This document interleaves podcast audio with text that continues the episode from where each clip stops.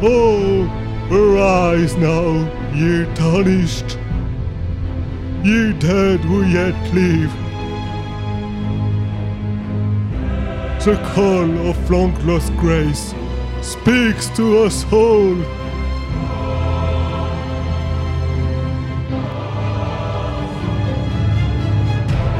Damien, chief of the writers. The ever brilliant Ludovic. Ken, the multiplayer companion. The adorable remembrance eater. And Sir Sylvan Romeo, the all-knowing.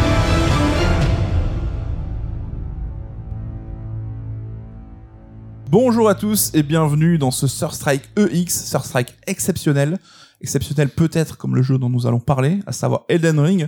Ça fait un bail qu'on vous, euh, qu'on vous vend un peu ce podcast et on y est enfin arrivé. Donc ça va être une émission qui va aller vraiment au fond des choses et qui va spoiler dans les grandes largeurs le jeu dont on va parler. Et pour en parler justement, nous avons aussi un casting exceptionnel. On commence avec Ludo. Ludo, euh, éditeur chez Serd et aussi auteur du livre Sekiro. Hello Ludo. Oui, hello, bonjour. Nous avons aussi Damien Méchery, co-auteur du livre, des deux livres Dark Souls. Salut Damien. Salut euh, Nico. Rappelle, alors moi c'est Nicolas, Damien, je préfère qu'on soit clair dès le début. hein. Je, te- je peux te mettre une anti-sèche si tu veux. Et nous avons tous bah, le plaisir d'accueillir Sylvain Romieux, l'autre co-auteur des livres Dark Souls. Hello Sylvain. Et bonjour et merci pour l'invitation. Eh ben merci à toi d'être venu jusqu'ici, ça nous fait super plaisir. Donc voilà, on a mobilisé tous nos auteurs hein, dédiés au jeu From Software pour pouvoir enfin vous parler d'Elden Ring. Après deux mois à poncer le jeu salement, je pense qu'on peut le dire, on a tous euh, perdu pas mal d'heures de nos vies là-dessus. Comme d'hab, donc on l'a dit, c'est une émission spoiler et on va commencer par un gros spoil. Donc si vous êtes tombé sur ce podcast par hasard, je vous laisse encore deux secondes pour quitter l'émission. C'est bon, mais en tout cas voilà, on peut dire que Radagon c'est Marika, voilà pour le spoil. Voilà, on a gâché le jeu de Ken, hein, lui qui était tellement assidu et qui viendra en fin d'émission à nous parler un petit peu de son expérience. On va commencer par la nouveauté, hein, le monde ouvert, un peu, la nouveauté apportée par Elden Ring. Certains ont dit que Elden Ring c'était Dark Souls 4 en monde ouvert, alors est-ce que c'est vrai ou pas? En tout cas, ben, le monde ouvert, ça change quand même pas mal de choses. Toi Damien, je sais que t'es plutôt client de ce monde ouvert, t'as plutôt apprécié le délire? C'est peu de le dire, hein, j'ai ado- adoré ce délire. Mais, mais, euh, juste par rapport à l'affirmation, est-ce que c'est Dark Souls 4 en monde ouvert? Oui, tout à fait, c'est carrément Dark Souls 4 en monde ouvert. Mais qu'est-ce que ça implique de dire que c'est Dark Souls 4 en monde ouvert? C'est pas, c'est pas comme si le monde ouvert c'était le petit élément supplémentaire qui était ajouté sur le. Non, ça, ça, ça retransforme en fait, ça revitalise toute la formule qui euh, bah, tournait un, un petit peu en rond, on peut, on peut le dire. Et là, cette idée de monde ouvert, bah, comment est-ce que ça, on repense l'aventure? Comment est-ce qu'on repense la progression du joueur? Comment est-ce qu'on le joueur lui-même va euh, s'acclimater de tout ça? Comment est-ce qu'il va appréhender l'univers dans lequel il va évoluer? Et comment lui-même va construire son propre parcours en fait. Et ça change beaucoup beaucoup de choses par rapport à ce qu'il y avait avant. Alors beaucoup de personnes ont toujours mis en avant le fait que le premier Dark Souls avait déjà une structure ouverte c'était pas un jeu en monde ouvert. Quand on parle de jeu en monde ouvert open world on a enfin des éléments qui nous viennent en tête et c'est un peu complexe souvent à, à définir parce qu'il y a plusieurs écoles de jeux en monde ouvert etc. Mais le premier Dark Souls dans l'absolu ça restait une, une succession de plusieurs niveaux. Simplement presque on, dans la manière d'un Metroid euh, ou quoi on avait ces niveaux qui étaient en fait interconnectés de diverses manières. On avait plusieurs emmanchements euh, plusieurs chemins possibles, accessibles euh, au départ de l'aventure, même s'il y avait une route plus simple que le, que le reste, plus évidente que le reste. Mais voilà, c'était, ça avait bluffé tout le monde parce que justement, ça avait apporté une espèce de grande cohérence à l'ensemble de l'univers du jeu où on se retrouvait à, jouer sur cette verticalité, à descendre dans les profondeurs, à remonter au contraire ensuite euh, haut de- dans les cieux, etc. Donc on avait euh, tout un, tout un univers qui se cristallisait dans cette construction de level design au sens macro, donc c'est-à-dire vraiment comment le monde lui-même était pensé, qui apportait beaucoup de cohérence et tout. Et, euh, en fait, c'était une formule qui avait jamais été euh, aboutie à ce point dans les autres jeux From Software. Euh, à chaque fois, il y avait toujours cette idée justement, ben, va-t-on retrouver la même même sentiment qu'avec le premier Dark Souls? Euh, Ça va causer pas mal de déceptions avec Dark Souls 2, avec Dark Souls 3 encore plus, surtout que les promesses de Miyazaki, on le rappelle à l'époque, avaient été justement de revenir à cette idée de, de, de construction de monde ouvert un peu à la comme dans le premier Dark Souls. Et finalement, on n'était pas du tout dans cette approche-là. On était dans un truc très linéaire où on avait effectivement une vision du monde un peu claire, où on, re- on tournait en fait autour du château de Lothric en gros, mais bon dans l'absolu c'était vraiment du tout droit quoi. Sylvain, est-ce que tu as pu faire Breath of the Wild, toi? Et Est-ce que tu vois une influence de ce jeu sur Elden Ring? Hum, alors moi je, non, je suis plutôt à contre-courant là-dessus sur Breath of the Wild. Euh, je trouve que les approches sont assez différentes, Euh, sachant que Elden Ring, tu peux quand même pas aller où tu veux quand tu veux. Mm. Breath of the Wild, tu peux escalader une montagne, tu veux une montagne, tu escalades et puis euh, Ouais, là, il y a quand même des points haut. qui sont inaccessibles ou même Oui. tu peux pas sauter trop. euh, voilà. Mais euh, alors que dans Elden Ring, t'as des falaises que tu peux pas escalader, tu voilà. Donc euh, je trouve que l'approche elle est quand même assez différente dans le sens où t'es quand même un peu guidé. Euh, alors dans Breath of the Wild, t'avais le plateau du début où ce que tu devais faire. Dans Elden Ring, t'as plus ou moins la zone de Nécrolimbe euh, que tu peux parcourir. T'es plutôt safe, on va dire, dans cette zone-là. Après, tu peux aller un peu ailleurs, mais t'es quand même obligé de battre euh, le premier gros boss, euh, Godric, là, Mm. avant de vraiment découvrir tout un pan du jeu euh, gigantesque. Après il y a quand même la Kaelite qui est accessible avant d'aller. euh, Oui, il y a la zone du sud aussi. Euh, Après, c'est souvent les grands, les mondes ouverts hein, qui te mettent quand même des checkpoints où tu peux pas non Oui. plus tu accéder peux- au début des. Tu peux aller à Liurnia sans battre euh, Godric. Mais c'est intéressant ce côté physique dont, dont il parle. euh, c'est vrai que dans Breath of the Wild, on a cette dimension physique où on peut nager, on peut euh, grimper. euh, truc. Là, dans Elden Ring, ils ont rapporté un élément supplémentaire par rapport aux anciens Souls, c'est-à-dire qu'on peut sauter. On a aussi le cheval qui Mmh. permet de. Meilleur cheval du jeu vidéo. Mais le cheval, pour le coup, dans saut. sa fluidité dont, dans laquelle on l'invoque et tout, ça permet de créer vraiment une dynamique assez, assez intéressante. Il a le double saut. Enfin voilà, il y a quand même des petits éléments qui sont là pour te permettre de jouer sur la verticalité, de pouvoir faire des sauts, de pouvoir grimper en hauteur, mais sans aller au- non plus dans cette dimension très, très organique qu'il y a dans, dans Breath of the Wild. Mais là où les deux jeux se rapprochent, à mon sens, c'est plus dans euh, une philosophie plus générale sur cette liberté à laisser en fait au joueur d'appréhender lui-même son environnement, sa carte, Mm. euh, la carte qui justement n'intègre pas en fait de points d'intérêt, euh, contrairement à ce qu'on peut voir dans la majorité des. T'as une carte un peu sommaire en fait, et c'est en vraiment en découvrant les, les lieux qui vont se, se, se mettre. C'est en- ça, et c'est toi-même ensuite qui peux poser des marqueurs dessus si justement tu veux te repérer, tu te construis un peu ton truc, tu peux prendre des notes à côté si, si tu as envie aussi, mais c'est que vraiment c'est cette idée de jeu à la carte, presque sans faire de jeu de mots avec ce- cette idée de regarder, mais où on est euh, sur, euh, sur une dynamique voilà, de d'appel à l'aventure, et cette aventure, en fait, c'est nous qui nous la construisons sans être imposé de quoi que ce soit. Les seuls éléments qui sont, entre guillemets, même pas imposés, mais qui sont des guides, ça va être par exemple la grâce qui va nous indiquer en fait des directions à prendre si on veut suivre euh, le chemin justement de la grâce, donc le chemin de base, et qui est un peu aussi un indice sur les premiers hum, lieux qu'on peut traverser sans trop de difficultés. C'est euh, des indices qui sont indiqués par le jeu, mais après, euh, libre à nous ou non de les, de les emprunter, de les utiliser. Euh, c'est euh, et ça, je trouve que c'est une philosophie qui est assez proche de ce qu'on avait dans Breath of the Wild. Ludo, justement, ce côté un peu buffet où c'est euh, par le regard, tu peux voir plusieurs lieux d'intérêt, l'histoire principale, mais aussi bah, des catacombes ou ce genre de choses. Et te construire toi-même ton expérience, est-ce que c'est quelque chose qui t'a plu? Je Ah, crois que dès le début, toi, t'as voulu faire tout, euh, poncer toute une zone. euh. Ouais, non, mais moi j'ai trouvé le monde ouvert globalement génial. Hein, parce que de base, je, je suis vraiment pas friand des mondes ouverts. J'ai- J'aime pas trop ça. Enfin, surtout les, les mondes ouverts occidentaux auxquels j'ai joué. euh, par exemple, euh, je, allez, je prends The Witcher 3, parce que The Mm. Witcher 3, j'y ai joué pendant 150 heures, un truc comme ça. Euh, et j'aime pas en fait ce genre de proposition de, de monde ouvert où finalement euh, pendant pendant tout le jeu t'es constamment en train de suivre des trucs. Tu suis des curseurs tu suis euh, dans The Witcher 3 c'est des odeurs. Des fois tu suis des odeurs pour aller jusqu'à un monstre etc mais en fait tu suis juste ce que le jeu te demande C'est surtout les milliards Alors- de points d'exclamation qu'il y a sur la oui, en plus, alors tu peux les enlever dans, dans The Witcher 3, mais en effet, c'est tous ces points d'exclamation. Genre, le pire, c'est euh, Skellig à la Oui. fin, Mm. où euh, tu as des caches de contrebandiers dans l'eau, là, il y en a partout. Et ce genre de truc répété ad vitam aeternam, là, et où finalement, t'es t'es jamais guidé de toi-même vers des, vers des endroits. Euh, ça, tu l'as pas du tout dans Elden Ring. Surtout que dans Elden Ring, le truc que je trouve absolument génial, c'est la topographie, quoi. La géographie, la topographie avec la verticalité. Il y a un fait que- level design qui est pensé. Et dans le level design euh, fait que, enfin, je veux dire, dès le début du jeu, tu vois la forge des géants. Tu Mm. la vois par exemple aller au loin, euh, tu vois déjà plein de tours, de Ça, c'est le truc de, la Dark, de Dark Souls où tu Ouais. vois les lieux d'intérêt que tu vas arpenter dans 20, 30, 40 heures. hein. Et ça, c'est absolument génial parce que quand t'es dans Nécrolimbe au départ, bah tu, tu vois des trucs au loin, tu vois des châteaux et tout, tu dis putain, j'ai envie d'aller d'aller voir ça. Moi, par exemple, la première chose que j'ai faite dans le jeu, j'ai pas suivi le, la grâce. Euh, quand je suis arrivé, j'ai vu la mer en fait et je me suis dit, euh, j'ai trop envie de voir parce qu'elle était super belle en fait vue de haut. Je me suis dit, j'ai envie de descendre, j'ai envie d'aller sur la plage. Et euh, je l'ai fait, bon, j'avais pas de cheval, donc c'était un peu con, parce que j'avais perdu un peu de temps, mais finalement, je regrette pas du tout, parce que c'était super agréable de, de descendre comme ça. Alors, j'ai esquivé le troll, hein, j'ai pas combattu le troll au départ, mais je suis arrivé sur la plage et c'était. euh, Ouais, c'est super comme ça de pouvoir. euh, Tu t'es créé ton propre absolument parcours de libre. touriste. Ouais. hein. Pour moi, tu vois, c'est ça. Pour moi, le vrai début d'Elden Ring, c'est cette visite de la plage. Et pour Damien, c'est autre chose. Mm. Et pour euh, chacun d'entre nous, c'est différent en fait. Donc ça, je trouve que c'est euh, ouais une grosse grosse réussite. On sait que les mondes ouverts, justement, ça impose une façon de raconter les histoires un peu différente.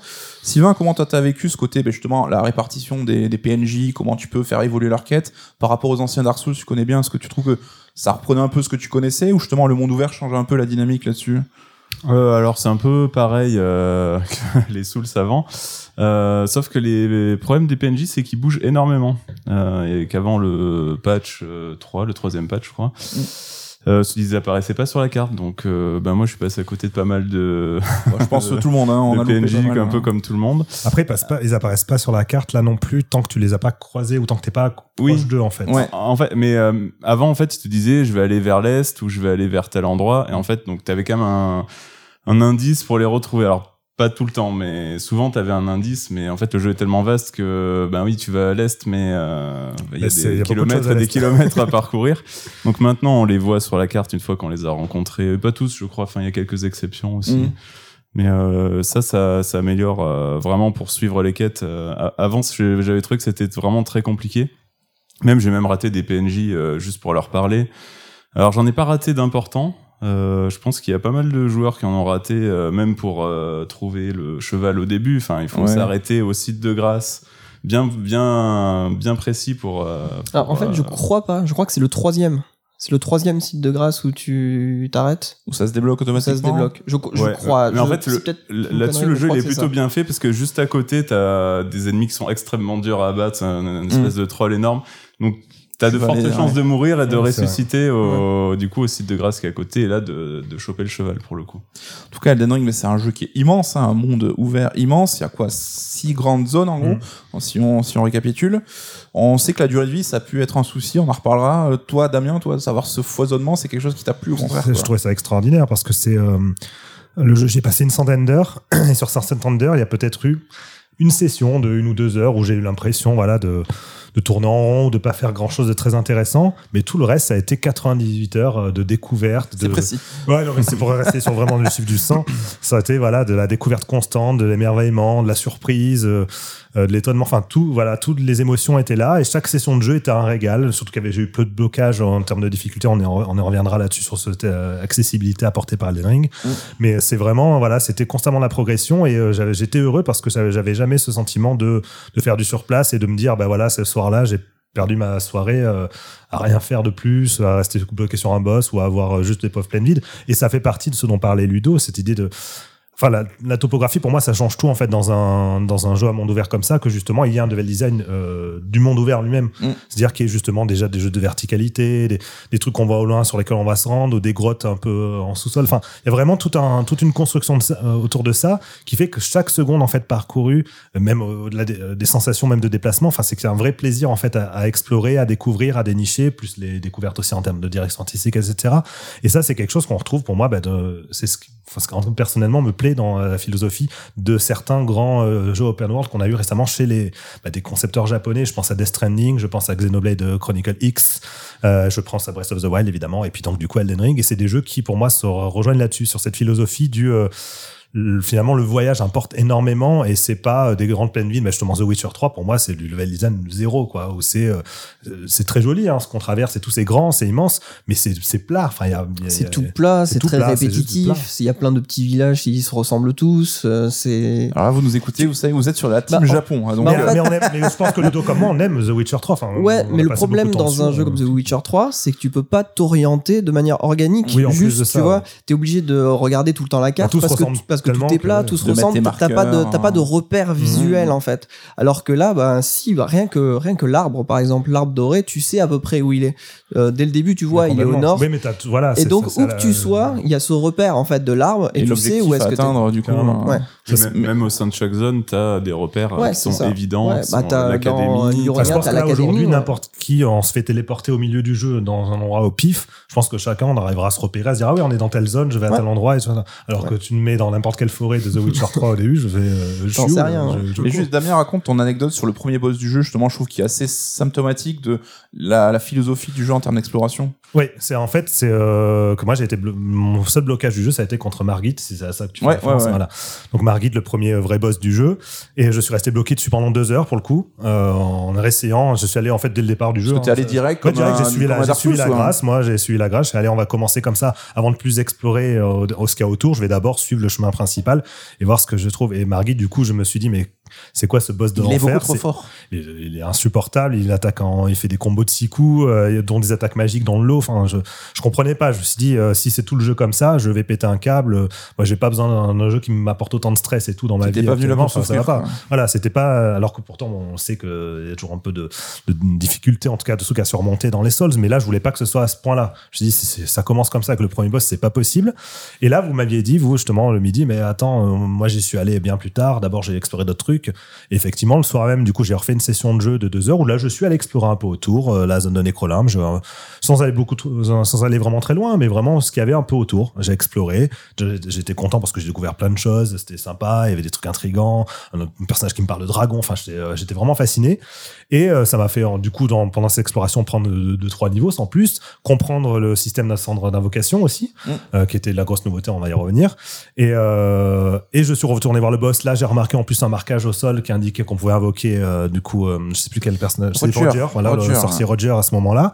Donc j'ai invoqué Roger, j'ai invoqué son invocation. Bah, le boss, en deux essais, je l'ai éclaté. Et là, j'ai fait, ah, il y a une philosophie différente. En fait, le jeu, il me demande pas de jouer comme un Souls habituel où euh, on peut tracer tout droit et euh, manger des murs euh, tous les, toutes les heures. Non, là, pour le coup, en explorant, bah, ça permet de te dire, finalement, chacun fait à sa carte. Si un endroit, c'est trop difficile, bah, va voir ailleurs. Il y a plein de choses à découvrir à côté. Et une fois C'est que un tu te peu peu le plus à plateau l'aise, du tu prélude de Zelda dont on parlait. tout à. Exactement. Et c'est une fois que ce, ce cap-là a été passé, j'ai eu zéro blocage tout le reste du jeu et parce que justement, bah, cette philosophie, elle m'a, elle m'a- m'a- Elle est m'a ancrée en toi. Parce que tu es devenu un super player, tu nous raconteras. Mais, euh, mais ça, ça, du coup, c'est très différent des, des Souls ou même Mm. Bloodborne où t'as toujours un boss vers le début, enfin, soit plus, plus ou moins vers le début, qui Ouais. est un mur. Un premier coup, ouais, bah et c'est ouais. t'as- très peu de- d'endroits à visiter euh, à côté Ouais, t'as pas le du choix boss. en fait. Euh, genre le, le premier Dark Souls, c'était les deux gargouilles là qui sont vraiment Mhm. insupportables. Bah, t'avais, euh, comment ça s'appelle? T'avais le premier, le champion euh, Gundyr, t'avais dans, euh, Dans Dark Souls 3. 3, oui, j'ai et j'ai t'avais, des amis qui ont euh, abandonné t'avais à ce Gascogne, quoi. euh, évidemment Gascoigne, Gascogne. Father Gascoigne dans, euh, dans Bloodborne. Donc oui, ouais, c'est. Et il y a toujours un boss comme ça. qui- Il n'y a pas ça dans Elden Ring. Enfin, Mm. il y en a. Bah, du coup, il y a Margit effectivement qui est un peu, qui est assez difficile au début, mais tu vas explorer deux heures. Tu, en fait, tu montes tes armes, même la forge. Après, tu la- prends la- deux niveaux d'armes et en fait, tu. Il y a une grande différence, c'est que ces boss-là, dans les Bloodborne, Dark Souls 3, c'est pas qui, euh, pour moi, je pense qu'ils sont beaucoup moins difficiles que Margit, en fait. Mais c'est que par contre, ils, ils sont là pour te dire, voilà comment on joue un Dark Souls. Mm. Voilà comment sorte t'es censé appréhender. déguisé, hein. Donc, euh, bah, dans le Bloodborne, justement, comment tu gères les esquives, les, euh, Les contres. les contres, etc. Dans les Dark Souls, c'est comment tu gères avec le bouclier, euh, comment tu gères les roulades. Donc c'est vraiment, c'est là pour t'apprendre, te dire attention, il va falloir être constamment vigilant et jouer de telle manière. Tandis que dans Elden Ring, euh, Margit, il est vraiment abusé. Enfin, personne ne- fait des coups comme ça enchaînés euh, en premier boss de, des Souls. Et c'est parce que justement, jeu te dit, mais regarde, en fait, j'ai d'autres outils à te proposer. Va Et faire autre euh, chose. voilà, voilà, va faire autre chose. Reviens plus tard, une fois que tu auras un peu appréhendé les nouveaux outils que je t'ai mis dans les mains. Et ensuite, tu, tu- bah, tu pourras avancer. quoi. Sylvain, est-ce que, alors nous on en a parlé beaucoup entre nous, mais est-ce que tu as eu ces espèces de vertiges quand tu débloques un nouveau morceau de la map et que tu vois qu'en fait, ce que tu connaissais jusqu'à maintenant c'était ultra zoomé et tu penses que Necrolimbe c'est peut-être un tiers du jeu et la map va dézoomer au fur et à mesure de ta progression. Est-ce que tu as eu ces moments où tu te dis, voilà, c'est trop grand, c'est trop immense quoi Mm. J'ai eu exactement ouais, ce, ce sentiment. Et c'est vraiment lié à la carte. Mm. Je pense que c'est un, un point du design du jeu qui est exceptionnel, c'est Ouais. la carte.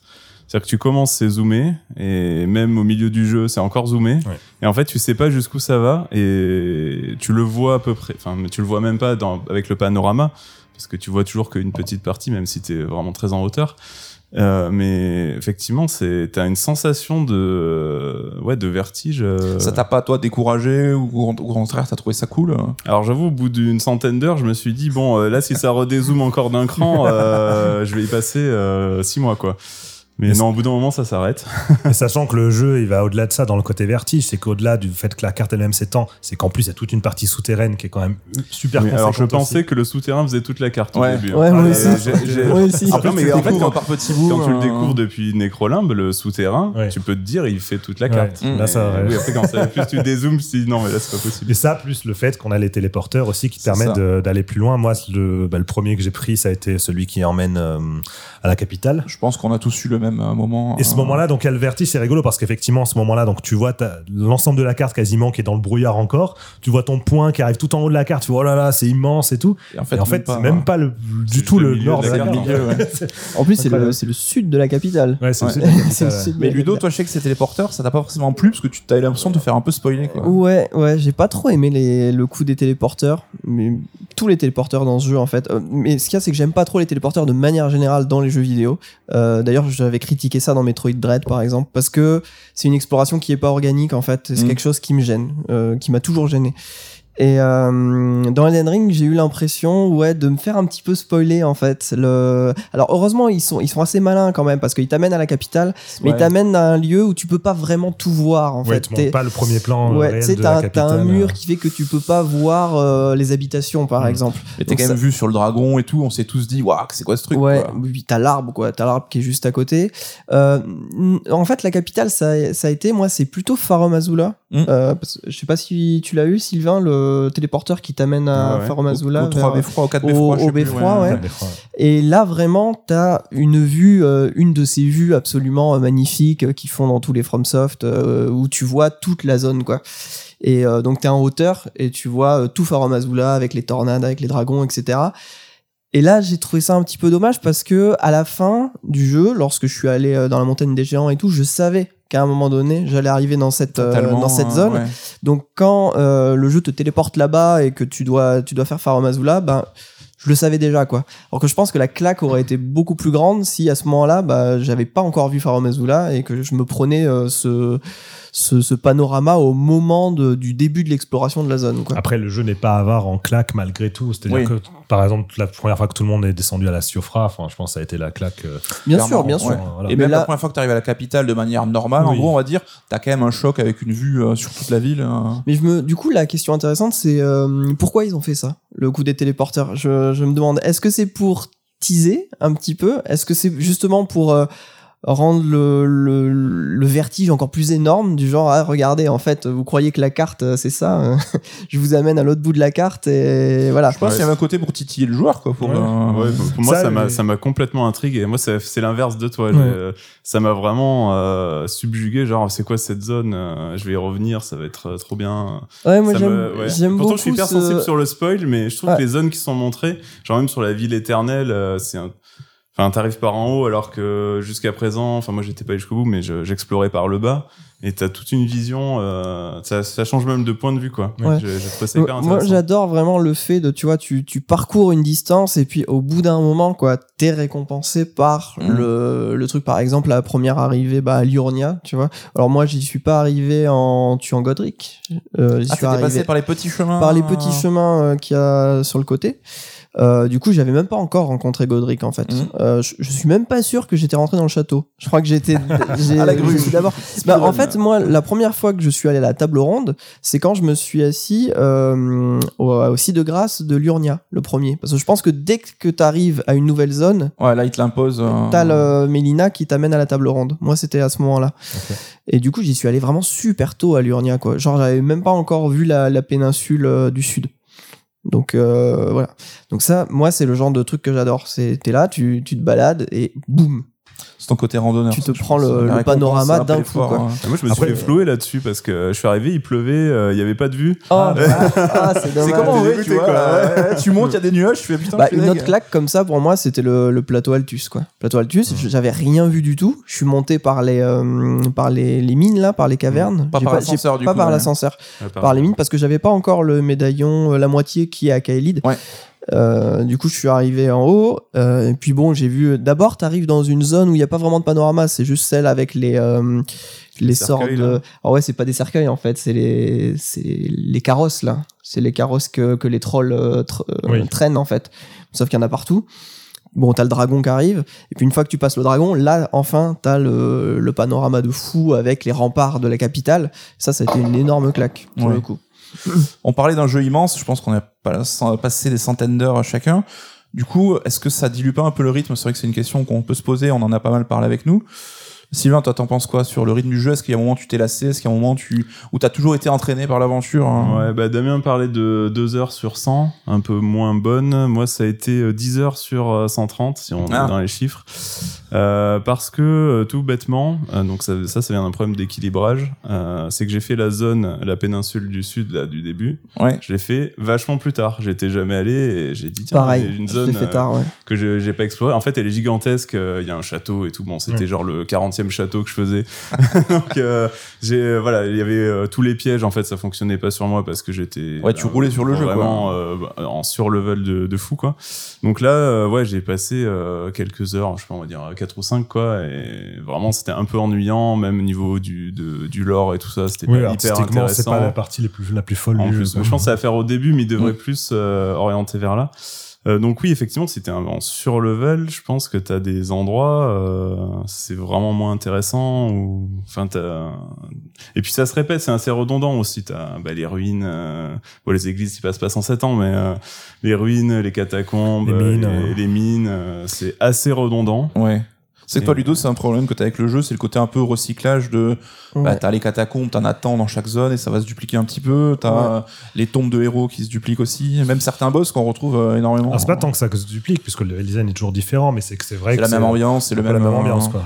Bah, disons que moi, une des, des grandes peurs que j'ai eues quand j'ai appris qu'Elden Ring, c'était un, ça allait être un monde ouvert, euh, c'était qu'ils nous sortent des donjons calices. Euh, les donjons calices, je rappelle, dans Bloodborne, c'est euh, des donjons euh, euh, faits de manière euh, procédurale, qui se ressemblent tous, euh, avec, euh, enfin, qui sont pas super intéressants. C'est des sortes de petits labyrinthes, en C'est fait. quelque chose de facultatif, je crois. Facultatif, Ouais. totalement facultatif. Et j'ai eu peur qu'il y ait ça dans Elden Ring. Et du coup, euh, dès le début, donc quand je suis, quand j'ai commencé le jeu, Necrolimp c'était super parce que tu découvres tout le temps des, des, des en fait tu découvres tous les enfin tout est nouveau en fait. À chaque fois que tu découvres quelque chose tu découvres des ruines les ruines elles sont nouvelles tu vois. Tu découvres un campement de, de soldats c'est nouveau. Donc tout est nouveau. Donc c'est génial. Mais dès que je suis arrivé dans la première mine parce que moi la première euh, mine cave que j'ai faite c'est celle qu'il y a dans le, dans le lac. Donc Ouais. euh, le lac là où il y a le dragon. Il y a Ouais. une mine derrière. Et ben euh, dès que je suis rentré dans la mine j'ai fait aïe parce Ah que oui, euh, euh. Dès la première, en fait. Dès la première, j'ai fait aïe parce que, tu vois, je, j'étais en train de prendre mon pied à l'extérieur dans un monde euh, ouvert et tout. D'un coup, je suis arrivé dans des petites grottes, dans une petite grotte, et ça m'a rappelé cette peur, quoi, de Mm. aïe aïe aïe, ça va être du donjon calice. Et euh, bon, alors j'ai fait, j'ai fait la mine, et après j'ai eu une catacombe, puis une deuxième, puis une troisième, et moi, ouais, c'est un des gros reproches que j'ai avec, euh, avec ce jeu, c'est que j'ai j'ai pas aimé ces, ces phases-là, quoi. J'ai pas aimé euh, faire euh, plein de catacombes qui se ressemblent. Alors en effet, il y a toujours un petit twist euh, en termes de gameplay, mais pour moi, c'est pas idées assez. absolument génial quand même. Donc quelques idées absolument géniales. Euh, mais ça ne suffisait pas pour maintenir mon, mon intérêt en fait Euh, et j'y allais quand même je voulais quand même les faire parce que j'aurais pu euh, tout simplement décider de ne, de ne pas les faire mais parce que je suis très attaché au, au lore de ces jeux et je voulais avoir tous les objets Ouais, t'avais peur de uniques passer à côté d'infos importantes. voilà, c'est ça. Parce que tu obtiens quand même des objets uniques, tu obtiens des cendres de- d'esprits, des fois légendaires et tout. Mhm. Donc, tu as des histoires de, de personnages légendaires de, du jeu. Euh, voilà, donc moi, c'est ouais, c'est un des euh, gros reproches que j'ai à faire. Au bout d'un moment, en fait, j'en avais marre. Et je, même, je- il y en a certaines que je n'ai pas faites parce Ouais. que j'en pouvais plus. Genre les tombes des héros, là, avec euh, les. euh, Les chars. euh, les, les ouais, chars c'est roulants, au bout d'un moment, j'en avais juste marre en fait. Une fois, deux fois, ça va, mais trois ou quatre, j'en j'en pouvais plus. Quoi. Damien, je crois que tu faisais un petit peu comme moi, c'est-à-dire que quand tu saturais, tu découvrais une catacombe, tu te mettais un petit repère et tu te Exactement. disais, bah, Bah. C'est-à-dire qu'au début de chaque euh, catacombe, mine ou quoi, il y a toujours un, un point de grâce. Et comme on peut se téléporter à l'infini dans le jeu, bah, c'est un moment où je me suis dit, ah non, là, j'ai pas envie de faire la catacombe maintenant, je la garde pour ma prochaine session, par exemple. Bah, je mettais juste une- un petit marqueur dessus, et euh, dès que je démarrais le jeu le lendemain soir, par exemple, bah, j'allais faire d'abord la catacombe. Ça prend 10 minutes en général, c'est pas bien long, c'est beaucoup plus court que les donjons quali, justement, de, de Bloodborne, je trouve. Et, euh, et donc voilà, ça passait très bien avec ce rythme-là. hein. C'était vraiment, je me forçais pas à faire des trucs que j'avais pas envie de faire sur le moment. Ouais. Après, moi, le truc, c'est que j'adore les expériences denses, euh, ramassées, où, euh, où tout est. Où Il n'y a pas de superflu, où quoi. tout est parfait. tu vois. Par exemple, j'aime bien prendre l'exemple de Resident Evil 2 Remake, qui est un jeu qui est très court, mais où je trouve que chaque salle, chaque tout est, est parfait en fait. Et, et j'adore ce genre de- d'expérience. Pour moi, c'est, c'est, tu vois, c'est exactement ce que tu dis. Ça va juste me prendre 10 minutes, mais ça va quand même me, me garder un goût amer dans, dans la bouche, quoi. J'aurais préféré, tu vois, que ça y soit pas. Ouais. Par exemple, tu vois, les ennemis, euh, les, les, les petits, les petits lutins là, que t'as dans toutes les catacombes, au bout d'un moment, moi j'en avais marre de combattre ces petits lutins. Mais c'est vrai que pour en parler avec plein d'autres gens extérieurs aussi, il y a ce débat où le jeu est trop dense, ou le jeu est pas assez dense. Et c'est marrant qu'on ait des avis aussi divergents sur un état de fait, quoi. Sylvain, toi, tu l'as trouvé trop rempli le monde, ou justement euh, trop d'espace un peu, de répétition, de trucs un peu inutiles euh alors moi j'ai trouvé extrêmement dense, Ouais. euh, mais pour autant il y a des phases qui se répètent quoi. Enfin dans ce qu'on vient de dire, je trouve qu'il y en aurait eu la moitié moins. Des petits donjons comme ça, on, c'était, ça aurait été beaucoup mieux quoi. Mais euh, effectivement, quand tu parcours même une zone ouverte, je trouve que c'est euh, la densité. euh, Enfin là, j'y retourne de temps en temps. euh, je découvre encore des choses, des passages, euh, des raccourcis. C'est c'est hallucinant en termes de, Non, level dense. design. C'est, c'est très dense. Je voulais pas dire que c'était pas dense en disant que j'aimais non, les expériences discussion denses. qu'on a Ouais, eue ouais. hier avec Arthur, justement, ouais. euh, sur ce sujet-là. quoi. A- Ouais. Après, ce qui est, euh, enfin, c'est c'est dense. et il y a- il y a- le, le piège, c'est qu'il y a beaucoup de ressources aussi. Enfin, des fois, tu vas au bout de la map et en fait, juste, tu trouves une ressource un peu rare. Mm. qui sert pas à grand chose parce que moi j'ai pas trop fait de, cra- de craft euh, c'est un truc qui Mm. m'intéresse pas forcément et euh, bon, c'est vrai que si les lieux étaient un peu plus ramassés et qu'il y avait pas enfin justement où ça amenait plus à des objets euh, plus qu'à des ressources quoi ça aurait été peut-être un, un peu mieux mais bon c'est un peu euh, là je chipote un peu quoi que je trouve- pense que c'est aussi une question d'attente de chacun, aussi sur le côté euh, est-ce que le plus important c'est le voyage ou la récompense au bout? Enfin voilà, ce genre de. Les matérialistes ou les rêveurs, c'est ça? Moi, il y a des- mais c'est. euh, Ouais, il y a des trucs qui m'ont fait peur. À Lyonia, par exemple, à un moment donné, il y a un chevalier qui se baladait tout seul. Il avait pas de cheval. Il était, c'est, c'est un des, un des assez forts, quoi, avec des lances en général. Oui. Euh, il se baladait tout seul au milieu de la prairie, comme ça. Bon, en général, je, j'irais pas le faire chier, tu vois, j'avance. Et en fait, lui, je suis allé le combattre. Et il m'a laissé un, un tome pour apprendre des incantations. Ah, Alors que c'était juste, bon, c'était euh, pas un boss, c'était ouais. rien, c'était juste un gars qui était paumé au milieu de, de, de l'herbe, quoi. Et là, j'ai eu, la grosse flip parce que je me suis dit, mais mince, en fait, il y a des objets uniques qui sont dans les mobs faire. de base un peu partout, quoi. Et, C'est les euh, complétistes. C'est pas un jeu pour les complétistes, je pense que ça te. mais moi, et moi, te c'est vraiment. trop, bah, en plus, j'avais un, j'avais un bulle de foi, donc euh, tu vois, les trucs des incantations, ça m'a tilté un peu. J'étais là, oh, j'ai pas envie de rater des incantations. Et puis, euh, surtout le lore, encore une fois, quoi. C'est que tu rates du lore Mm. si tu rates des objets, automatiquement. Après, sur la question de la répétitivité des catacombes et des mines, je trouve qu'ils ont quand même bien géré le coup. Dans la mesure où, effectivement, on est tous d'accord, il y a des défauts, des redondances avec les boss qui sont recyclés, euh, les catacombes se ressemblent toutes, les mines se ressemblent toutes, etc. Malgré tout, je trouve qu'il n'y a pas tant que ça de catacombes ou de mines dans le jeu. C'est-à-dire que si on prend les catacombes, il y en a peut-être une dizaine, quinzaine max. Euh, pareil pour les mines, etc. Et là, je veux faire une comparaison avec un autre jeu qui est considéré comme des- l'une des révolutions du monde ouvert, c'est Breath of the Wild. Mm. Où pour le coup, Breath of the Wild, moi, j'ai adoré le jeu. Enfin, je- mais sur le moment, je sais que ma, sur ma partie de senteur par de Breath of the Wild, pour le coup, j'avais été assez amer sur les 30 dernières heures parce que j'en avais ras le bol de toujours me faire les mêmes sanctuaires avec la même musique, le même décor. Alors oui, l'énigme Alors là, il y a est toujours un différente. twist aussi, un peu à la y a- manière de L'énigme est toujours Ouais. différente, donc tant mieux. Mais c'était qu'en fait, vraiment, j'avais pour le coup cette sensation de je rentre dans une zone, je connais déjà la musique, je connais déjà le visuel, j'en ai marre. Et pour le coup, contrairement à hum, Elden Ring, dans Breath of the Wild, ben, il y a que les sanctuaires en fait. C'est-à-dire Mm. que les sanctuaires, c'est le seul truc annexe qu'il y a, et il y en a une centaine. Alors que dans Elden Ring, voilà, en tout, il y en a peut-être 40 si on cumule tous les trucs, et euh, dont euh, 40 divisé en trois trucs différents. Ouais. Enfin voilà, c'est un peu différent, sachant que même dans Breath of the Wild, c'est aussi un autre point important, et c'est là où je trouve hallucinant Elden Ring, c'est que Breath of the Wild, même les, euh, ce qu'on appelle les Legacy Dungeons, donc les gros donjons principaux, euh, à l'image des anciens Zelda. Il y en a que quatre, enfin cinq en comptant le dernier, Mm. mais les quatre principaux et tout qu'on peut faire dans le jeu, eux-mêmes esthétiquement sont les mêmes. Ouais, C'est-à-dire ils qu'ils ont le les même mêmes intérieur, les concepts, mêmes euh. concepts, etc. Alors là encore une fois, le level design est super intéressant, ça change. Les boss, le boss de fin n'est pas le même, mais globalement, on se retrouve quand même dans à peu près le même décor. Donc finalement, dans Breath of the Wild, c'est euh, 100 sanctuaires similaires, quatre gros donjons similaires, alors que Elden Ring, je trouve qu'on a vraiment pour moi la même variété, la même densité, la même richesse que dans les anciens Souls, mais à l'échelle d'un monde ouvert euh, immense. Et c'est là aussi où je pense que c'était important d'avoir cette idée de des téléporteurs qui a, font du teasing. C'est que je pense en fait à tous les nouveaux joueurs qui Mm. connaissent pas les Souls et tout, qui de loin ont vu depuis le début la promotion autour du jeu avec euh, justement euh, les- euh, Necrolimbe avec le, le grand arbre en plein milieu, etc., les couleurs de Necrolimbe, etc., et qui en commençant le jeu euh, passe 10 heures dedans en se disant bah voilà bah, le jeu va être comme ça tout le long et d'avoir ces éléments-là se dire mais non attendez regardez ce que c'est qu'un jeu From Software regardez la direction artistique qu'on va vous proposer par la Mm. suite du jeu voilà ce qui vous attend et là c'est ah oui d'accord je suis pas juste dans le même décor tout le long. Je pense que c'est la raison la plus probable de pourquoi ils ont fait ça. C'était pour te montrer que oui, ok, là t'es dans de l'herbe et tout, mais t'inquiète pas, ça va changer à un moment donné. Mais c'est vrai que je suis d'accord avec toi sur Breath of the Wild que j'adore, mais qui est beaucoup plus restreint sur ses récompenses ou ses lieux d'investigation. Quoi, c'est soit tu gagnes des, des noix de je sais pas quoi de Kurogu, soit tu visites des sanctuaires. après Là, c'est parce Elden que c'est un jeu t'as qui mettait vraiment en valeur euh, pour le coup le voyage avant tout. Ouais, mais Elden Ring, tu vas avoir ben, le côté les armes, les pouvoirs, euh, les, ce- les décors qui changent, donc Oui, ça apporte récompenses une meilleures diversité aussi. euh, bien plus importante. quoi.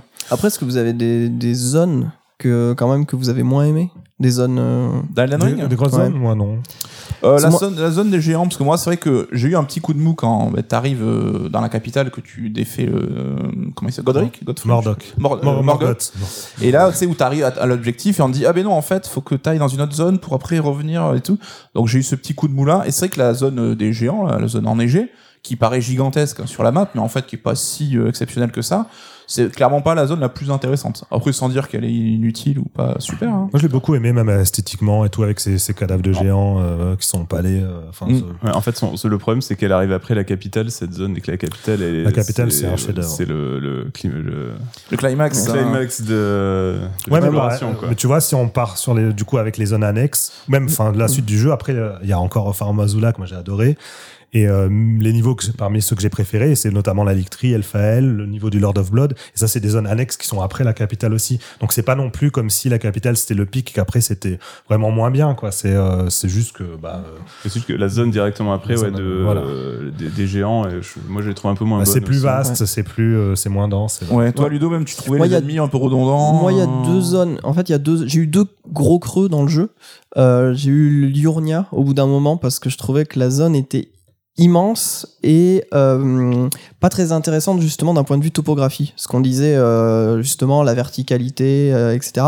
L'Urnia c'est pas trop ça. L'Urnia, bon, t'as la citadelle qui est magnifique au milieu, Mm. mais t'as un lac immense. Alors si t'as envie vraiment de, de tout explorer, ben tu fais un petit peu du zigzag quoi, Euh, et deux bandes de terre sur le côté.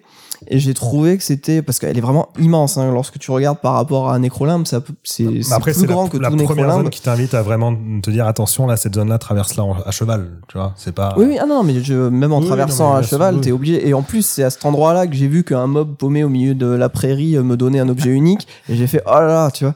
Euh, donc là, j'ai eu un creux. Je, je me lassais, en fait. Je me lassais d'explorer Mm. euh, à Liurnia. Après ça, j'ai visité Kaelid que j'ai adoré. C'est peut-être ma zone préférée, Kaelid. Parce que l'ambiance était incroyable. Dégueulasse. Euh, puis le plateau euh, que j'ai aussi beaucoup aimé, la capitale aussi. Et pareil, j'ai eu mon deuxième creux après la capitale, où euh, j'avais, pour moi, j'avais un peu atteint une sorte d'apogée avec la, avec la capitale.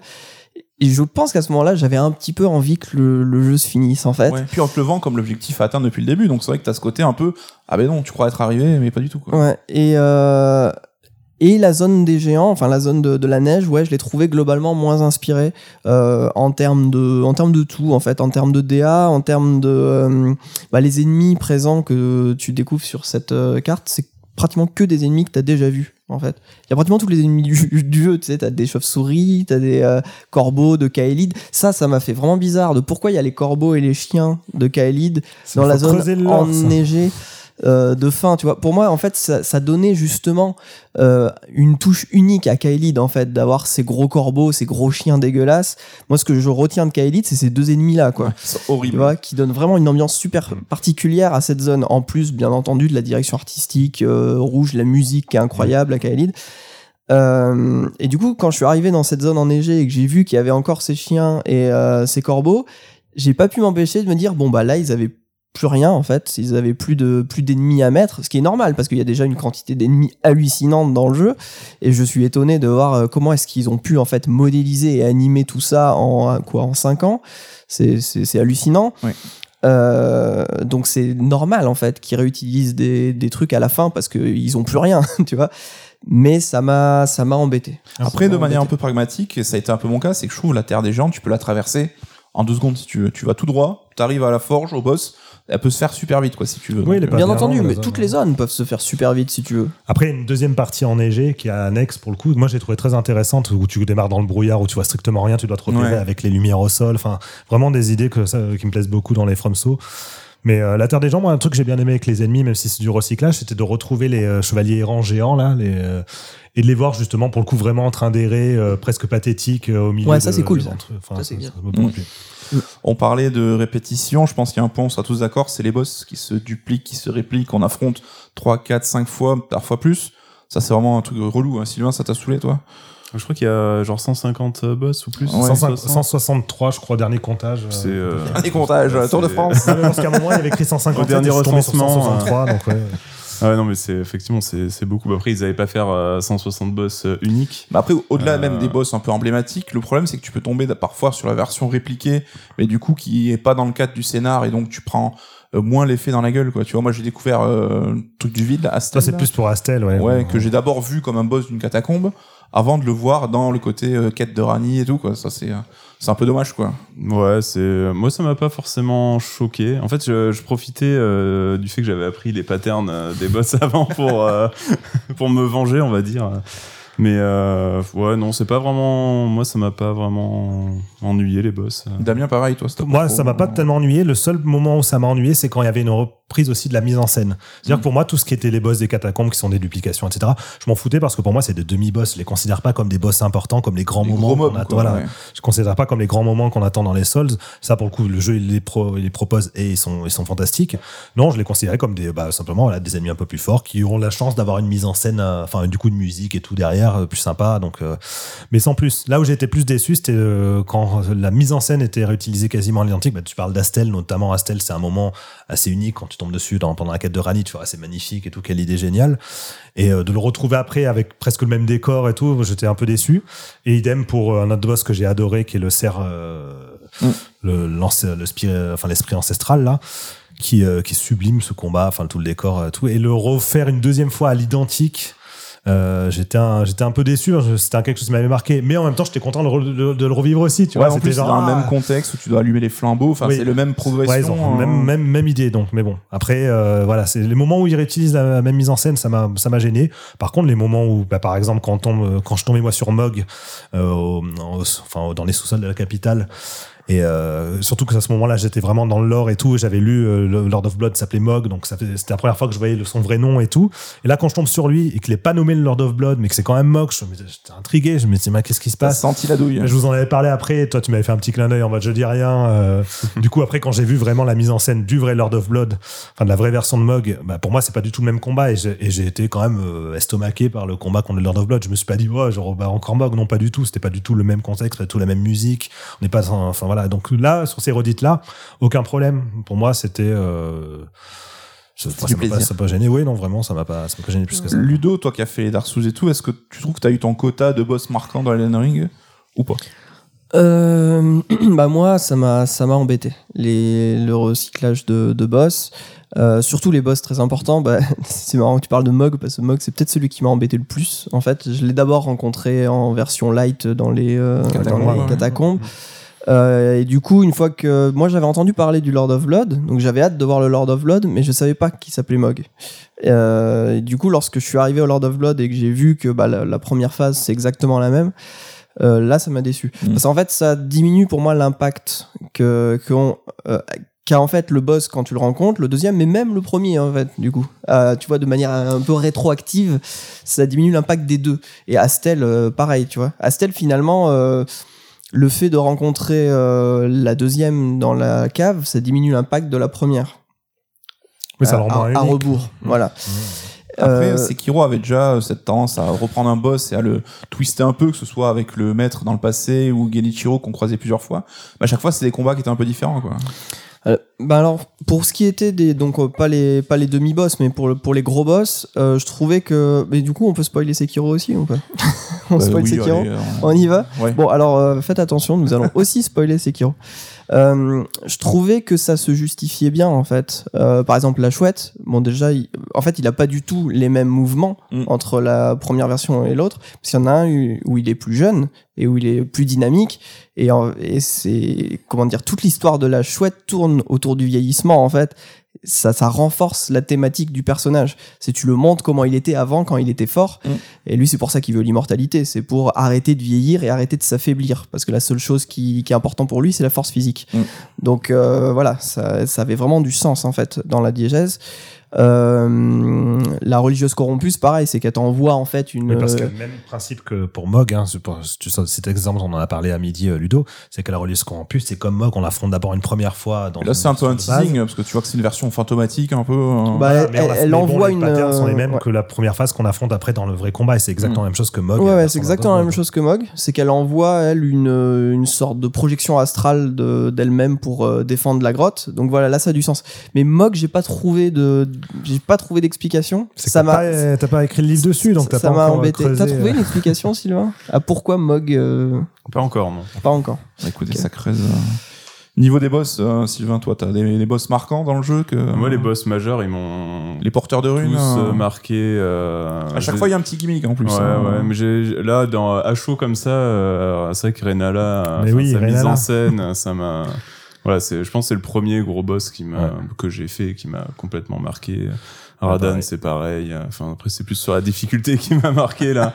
mais voilà, enfin, le tout le setup euh, du combat, euh, le champ de bataille gigantesque, euh, enfin, le combat à cheval et tout. Dans tous les gros boss, euh, ils, ils m'ont vraiment marqué. Euh, après, ouais, j'ai, j'ai, ouais, j'ai pas comme sur les Souls euh, de vraiment gros, gros, gros, gros coup de cœur. Ils sont un peu tous au même niveau. Petite mention pour le boss de fin, là, que Ah, incroyable, vraiment, fin. euh, pareil, le setup, la musique, euh, ça, ça m'a, design. ouais, ça m'a Hommage à, à l'autre Miyazaki, peut-être, hein, Ouais. à, à Mononoke. L'esprit. hein. C'est vrai, c'est vrai.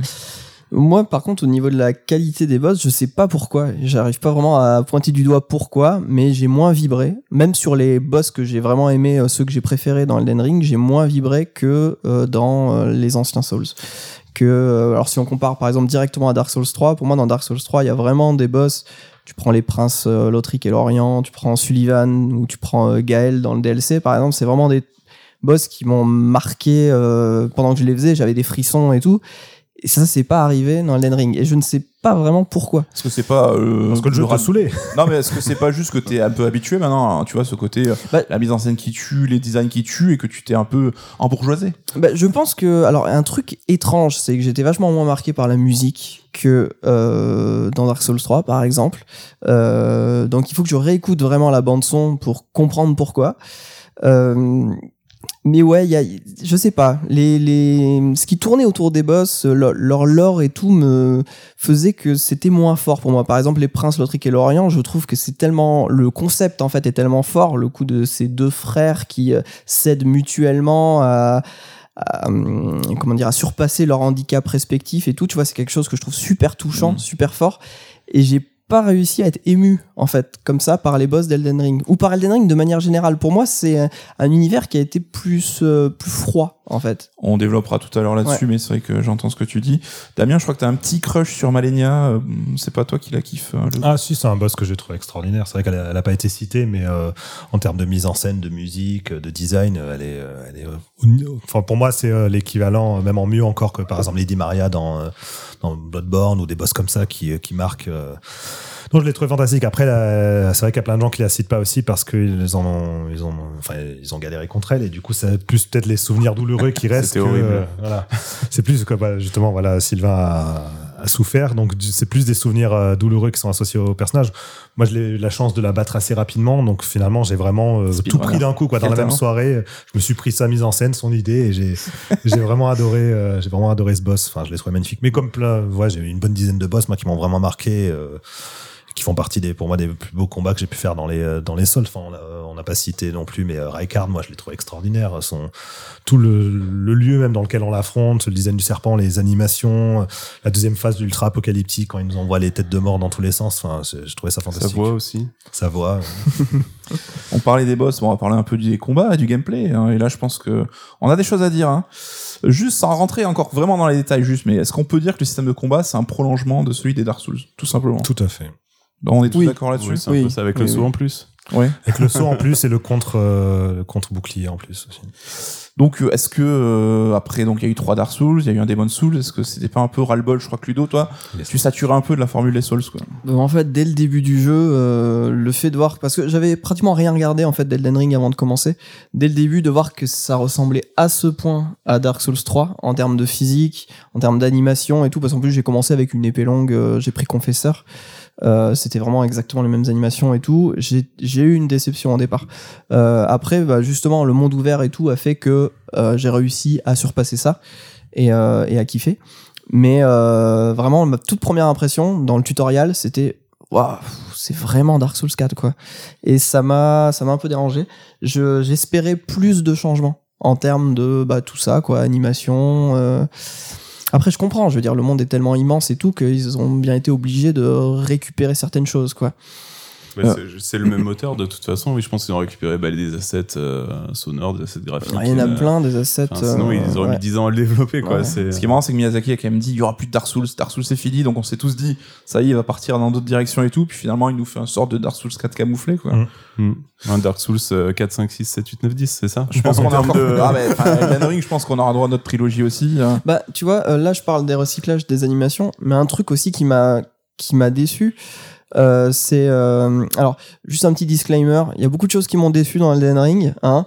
Euh, je, droit, dis pas ça lorsque je vais critiquer le jeu. Je dis pas ça pour pour me faire plaisir parce que ça me fait pas du tout plaisir. En fait, ça me désole. J'adore les jeux From Software, donc du coup, je suis un peu triste de pas avoir autant aimé Elden Ring que ce que j'aurais voulu. Voilà, donc petite parenthèse. Euh, où vous l'aviez pas compris. un autre, un autre truc, donc euh, oui, de, de recyclage. Attends, mince, qu'est-ce que je voulais dire du coup euh, Je tu veux, on peut parler à des ennemis. Ouais, continuez, je vais essayer de dire Parce français. que il y a c'est Dark Souls 4 peut-être, mais il y a quand même pas mal de nouveautés, Damien, Oui. sur les combats, les cendres, les compétences des armes, même s'il y avait certains trucs qui étaient déjà un peu là dans Dark Souls 3. Il y a toujours des petites nouveautés qui ont été apportées. Là, c'est vrai que par exemple, Dark Souls 3 avait apporté le- l'attaque L2, donc euh, les, les attaques spéciales des, associées à chaque arme. Et euh, c'est intéressant parce que euh, je vais parler de mon expérience personnelle là-dessus. Les Souls, moi, j'ai toujours joué de la même manière depuis Demon Souls. Euh, J'avais commencé Demon Souls en chevalier, bouclier, épée. J'ai toujours joué comme ça. Chevalier De temps blanc. en temps, je faisais un peu pyromancien, donc mi, euh, mi-attaque, mais mi, euh, mi-pyromancie, mais sans jamais, euh, jamais pousser le truc plus loin. Et Dark Souls 3, par exemple, avait été assez, assez pénible pour moi parce que j'avais vraiment galéré sur le jeu. Euh, les- pourtant, je l'ai fait plusieurs fois et à chaque fois que je le refaisais, on me disait, Ouais, c'est bon, maintenant je maîtrise, mais je faisais quand même ouvrir, surtout sur la fin du jeu. Euh, des, des boss annexes, par exemple, comme le roi sans nom, etc. C'était, euh, c'était un enfer pour moi à chaque fois. Et en fait, c'est parce que je jouais pas très bien. J'avais pas très bien compris en fait le, ce que le jeu me mettait dans les mains. Mm. Et euh, moi, je continuais de m'entêter à jouer d'une certaine manière, etc. Et là, Elden Ring, j'ai failli commencer pareil, justement avec le- l'exemple de Margit, etc. Et le déclic, donc, c'est fait quand j'ai appris pour les centres d'invocation. Et, euh, et c'est là en fait je me suis rappelé aussi toutes les interviews de Miyazaki qui à chaque fois arrêtaient pas de dire mais regardez moi je vous donne le max de stratégie possible et tout utilisez-les enfin faites quelque chose avec tout ça et euh, je me suis dit bah écoute ouais le jeu il m'offre des euh, il m'offre des outils voyons voir ce que ça donne et le- tout le délire autour des centres d'invocation, euh, bah c'est euh, c'est un, on va dire un game changer, c'est-à-dire que c'est vraiment une philosophie différente dans les combats où on est toujours accompagné. Euh, bon, au début du jeu, c'est souvent on se fait accompagner pendant 10 secondes et puis après. Oui, il y a des- moments où elle sert jusqu'à la moitié du combat souvent et puis à la deuxième moitié du combat il y a le boss qui fait son attaque spéciale et là il y a plus son son d'invocation mais euh, voilà et même l'attaque à L2 est plus importante. Il y a énormément de le, le détail avec le saut donc le fait de justement briser la posture du un peu à la Sekiro finalement euh, c'est plus important encore que dans les anciens. Euh, donc il y a vraiment ces éléments là qui sont apportés par le jeu et les outils de plus en plus importants donc beaucoup plus encore d'incantation de sortilèges euh, la manière dont tout ça se mélange parce qu'avant il y avait pyromancie c'était typiquement des sorts de feu là même les incantations il y a des trucs de soins des trucs de, de buff enfin il y a vraiment plein de choses très différentes qui sont qui sont accessibles assez facilement Le jeu, en plus, assez rapidement aussi, te donne la possibilité de changer tes, euh, tes stats. Mm. Euh, au début, tu dis ça va être une fois. Finalement, il y a un moment dans le jeu où en fait, tu te rends compte Oui, que tu peux le faire presque ils à te font l'infini. comprendre, ils te donnent plein d'items, ils te disent bon, maintenant c'est bon, tu peux Voilà, donc c'est le jeu qui te hein. dit encore une fois, ben voilà, si tu galères contre un ennemi, c'est que peut-être que t'as pas la bonne euh, la bonne stratégie, peut-être que t'as pas la- la- les bonnes armes, peut-être que tu fais pas ce qu'il faut en fait.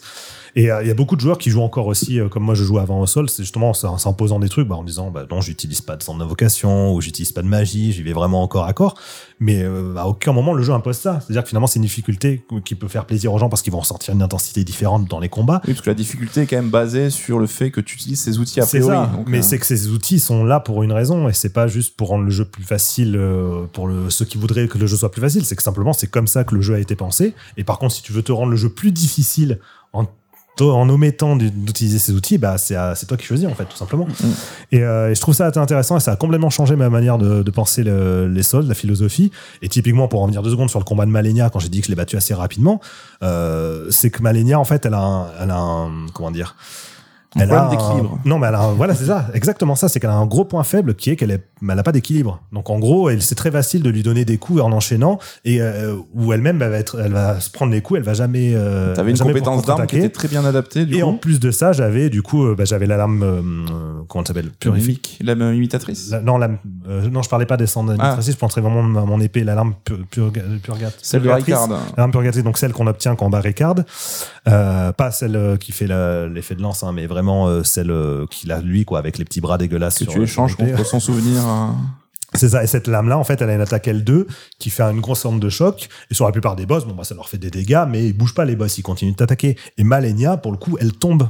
Enfin, c'est vraiment, ça a été pensé pour que justement, elle, qui attaque super vite, qui est très efficace et qui se met limite littéralement à nu, mais elle, en fait, c'est que justement, elle est à nu, mais elle est, bah, elle est, elle est- presque fragile, tu vois, en termes de, de résistance et tout. Et bah, cette attaque-là, elle la met au sol. Et ça a été pensé pour. C'est un point faible. C'est un boss que tout le monde a trouvé insupportable, mais c'est un boss que dès que tu creuses deux secondes, tu dis, bah, c'est ce point faible là qui permet de la battre, je vais exploiter ce point faible, et t'as moyen de la vaincre assez facilement, surtout justement avec euh, notamment les, euh, des cendres euh, d'invocation comme euh, la cendre imitatrice qui elle fait les mêmes choses que toi. Donc Mm. du coup, tu peux la faire tomber encore plus facilement.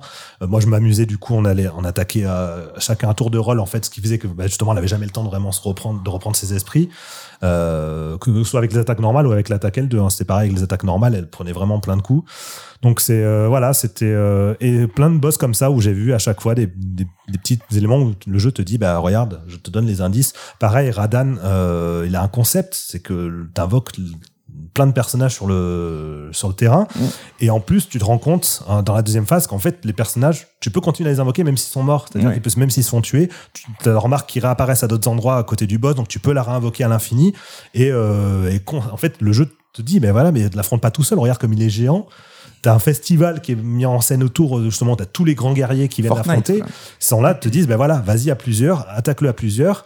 Euh, pareil, en plus, tu as aussi des éléments que tu peux utiliser apparemment, le, de lui lancer des, des objets en fait qui euh, font monter la comment s'appelle La putréfaction. euh, la putréfaction et tout. ça, ouais. bah, le, dans son lore, c'est quelqu'un qui, qui a été voilà bouffé par ça de l'intérieur à cause de contaminé, Malenia, ouais, qui est contaminé. Bah, si tu accentues la contamination, il est, il la craint vraiment énormément. Enfin, voilà, il y a énormément, je trouve, d'outils qui sont donnés aux joueurs pour justement surmonter ces éléments de difficulté.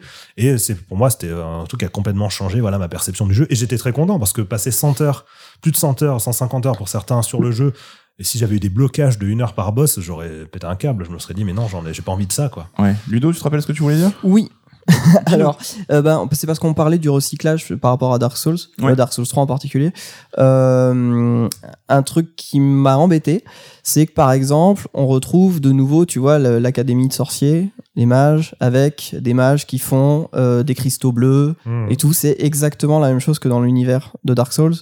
Euh, tu prends dans les incantations de, de, de foi, tu retrouves là, par exemple la lance foudroyante de Gwyn, qui est exactement la même animation. Alors que aimé pour qu'ils moi, c'est quelque chose. hein, Bah, pour moi, tu vois, la lance foudroyante, c'est quelque chose qui est lié à Gwyn, en fait. C'est lié à ce personnage. Après, Et, c'est Zeus euh, qui lance des éclairs à la base. C'est Zeus qui lance des éclairs à la base. Gwyn a tout, mais- a tout pompé. D'accord. Mais vraiment, cette animation et tout, tu vois, c'est vraiment lié à Gwyn et, à- et aux guerriers solaires, etc. Et euh, le fait de réutiliser exactement la même anime pour Elden Ring, ça.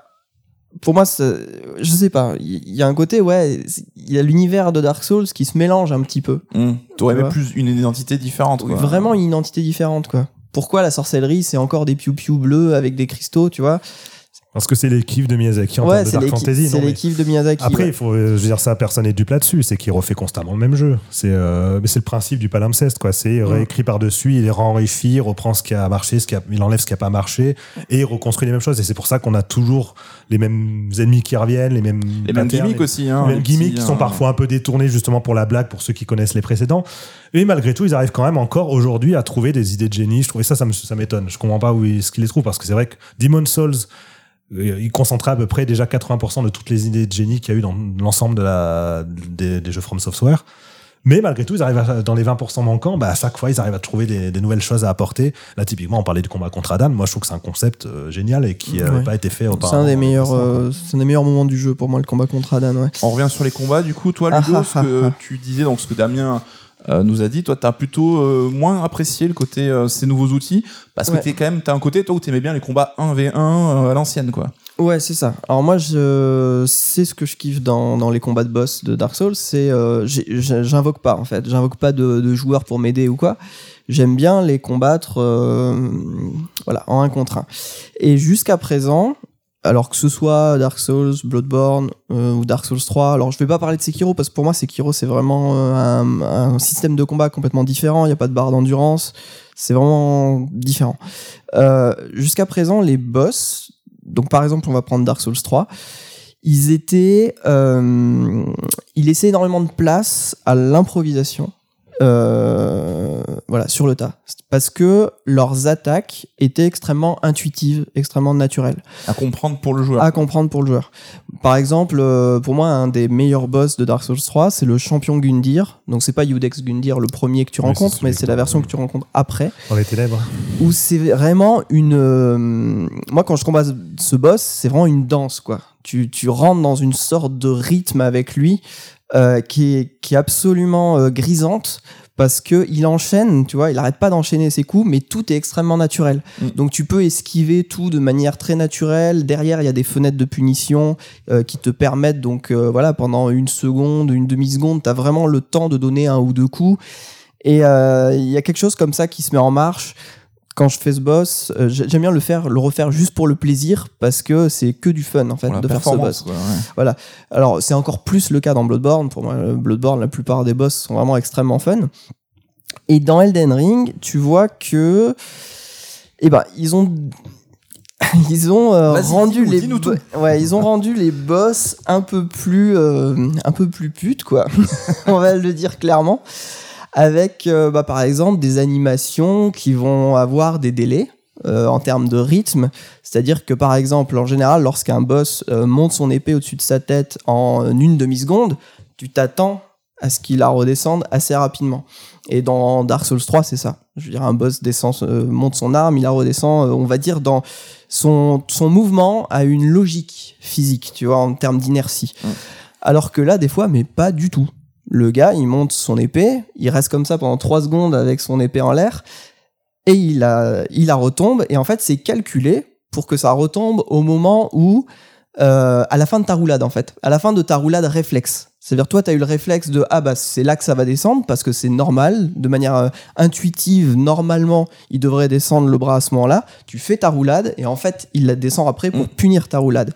Donc, ça, c'est juste, un bait, en fait. Je trouve que le jeu triche encore plus que ce qu'il bah, il faisait te avant. c'est pas du, c'est pas de la triche quoi, mais c'est vraiment du bait, du euh, ah tu crois que ça va arriver là parce que de manière naturelle normalement il devrait arriver là et en fait le coup n'arrive pas là, il arrive un petit peu plus tard juste pour te baiser en Mm. fait.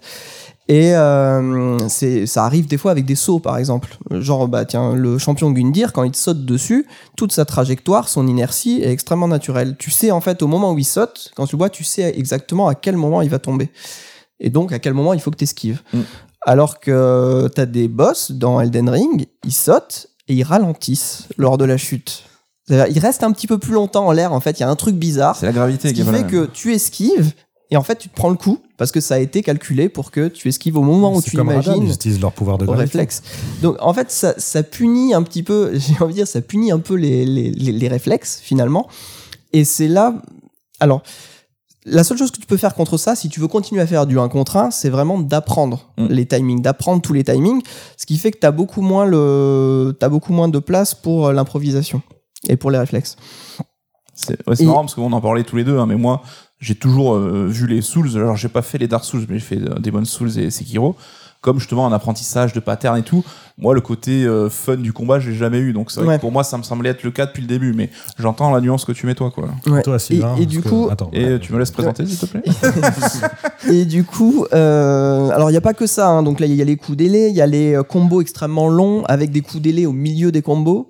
Euh, des fois, à la fin d'un combo très long, le dernier coup du boss euh, lui permet de prendre de la distance. Mm. ce qui Là fait où que justement, dû finalement, avoir ta fenêtre. euh, Ouais, d'habitude, en général, les boss des Souls, à la fin d'un combo ou à la fin d'un gros coup ou quoi, justement, as, si t'as réussi à esquiver, t'as une récompense en fait. T'as réussi à esquiver comme il, comme il fallait, ta récompense, c'est de pouvoir le punir. Mm. Tu le punis pendant la fenêtre de punition qu'il y a derrière. C'est son temps de recovery, en fait, le temps euh, qu'il a pour revenir à son état normal. Et là, des fois, les temps de recovery sont tellement faibles que, par exemple, si t'as une arme lourde, une arme très lourde ou quoi, bah, rien que le temps que tu fasses ton, ton swing, il est déjà parti, en fait. Mm. Et du coup, il n'y a pas de punition. Donc, il t'arrive des fois de trouver euh, une punition après un pattern sur, euh, sur 15. Tu vois, le boss, il a 15 patterns et t'en attends un en particulier parce que tu sais qu'à ce moment-là, c'est safe de le punir. Mais sinon, ça allait pas, quoi. Ça allait jamais.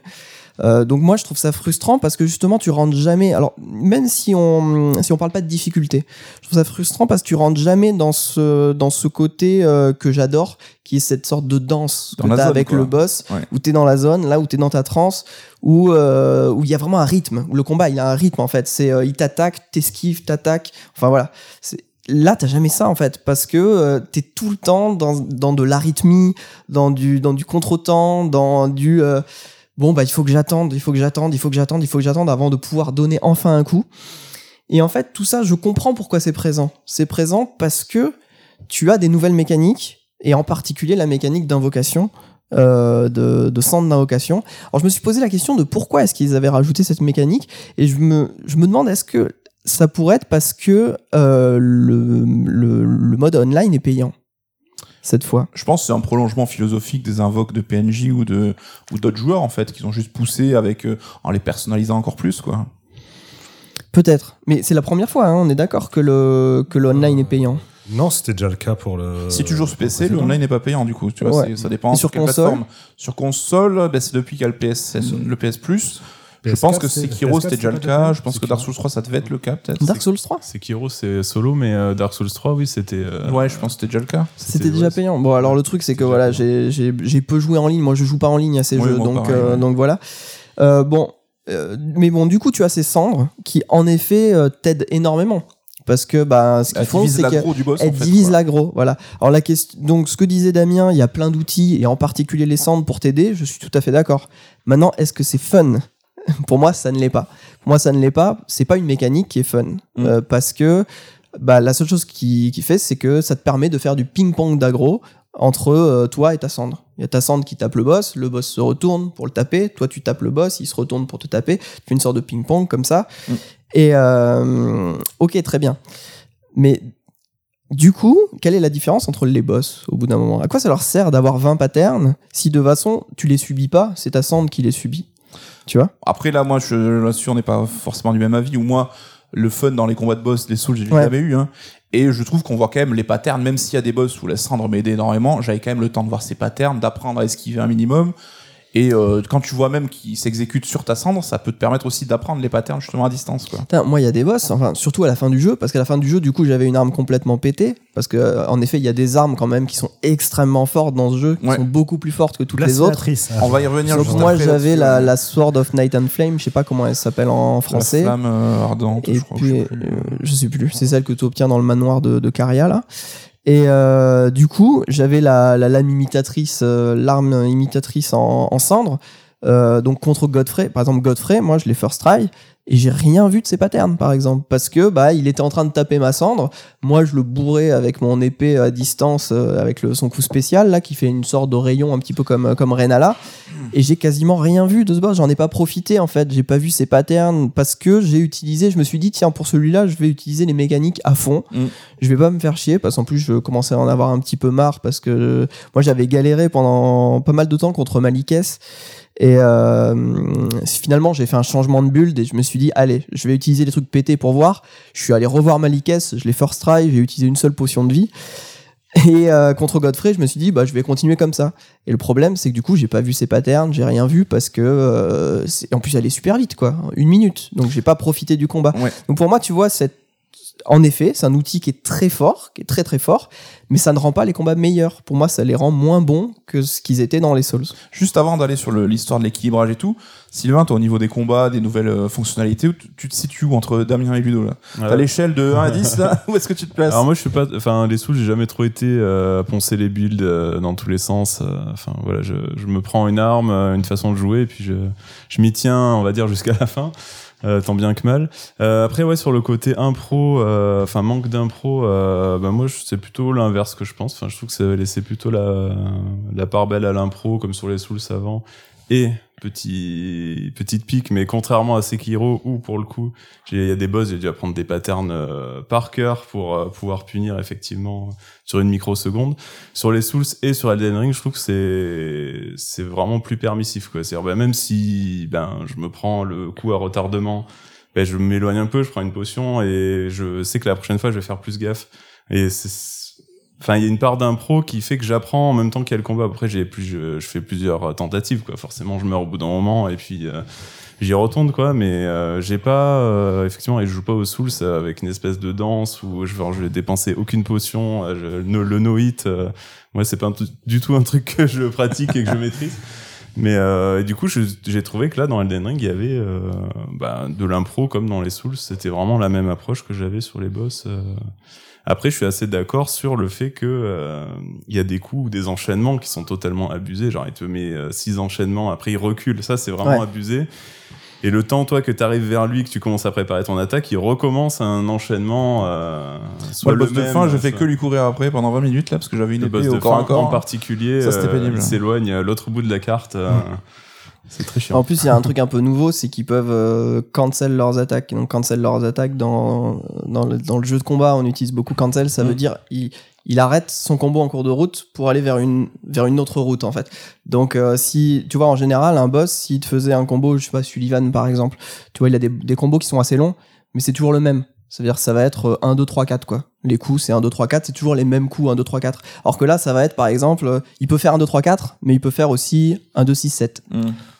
Donc, C'est de euh, l'impro, du coup. là. arrêter au milieu et changer. Euh, mais oui, mais justement, vu qu'il y a des délais partout et tout, euh, l'impro, euh, c'est Oui, mais le, c'est pr- le super but, c'est que tu t'en prennes un peu plein la tête aussi. euh, toi, tu lui en mets plein la tête, il t'en met plein la tête. Après, je sais pas euh, s'il y a tant de changements que ça quand on voit tous ceux qui arrivent à le finir en level 1 euh, en faisant par cœur sans se faire toucher une fois. Oui, mais c'est que malgré tout, il y a quand même la Ça- possibilité de jouer comme avant. Oui. Mais ça, c'est pas. euh, mais justement. Ce sont ça, des gens c'est- pas comme nous. c'est- Non, non, non. mais non, mais par exemple, Sardoche qui fait, euh, qui fait Malenia euh, à main nue, à Mm. poil, sans se faire toucher, euh, pour moi, c'est hum, c'est complètement différent parce que derrière, il y a 15 heures d'entraînement. Tu vois Oui, mais c'est que malgré tout. Et il du a- coup, il n'y a pas d'improvisation pour faire Ouais, c'est euh, du, du no-hit. Tu peux pas faire de. Tu vois, c'est quelque Mais- chose. mais Il a appris, il a tout appris par Oui, mais c'est cœur. appris, donc c'est que bien, Ouais. malgré tout, il n'y a pas de moment où le boss l'a surpris en disant bah, Tiens, euh, regarde, en fait, je te feinte en faisant pas ce, que, à quoi tu t'entendais. ouais, Mais on n'a pas vu ses premiers essais. Moi, par exemple, j'ai vu les premiers essais de Delajaz. Et Delajaz, c'est un des meilleurs joueurs euh, du monde. Et tu voyais des fois euh, sur, par exemple, les, les Chevaliers du Creuset. Genre, le premier, il a mis une heure à le battre. Alors que c'est impensable pour n'importe quel autre Souls de le voir euh, au- au- à sa première partie mettre une heure à battre un boss. Ça n'arrive pas. découvre un jeu qui fonctionne différemment aussi. hein. Bah, qui- mais en fait, il comprenait pas. Et tu le vois vraiment, il était là, mais qu'est-ce que c'est que ces attaques? Il dit, il, il comprenait pas en fait les, les timings, les machins. Donc, il a dû vraiment apprendre parce qu'il n'y avait pas cet aspect. Bon, bah, vu que son coup est super intuitif, de toute façon, je vais quand même le first try, même sans connaître ses patterns.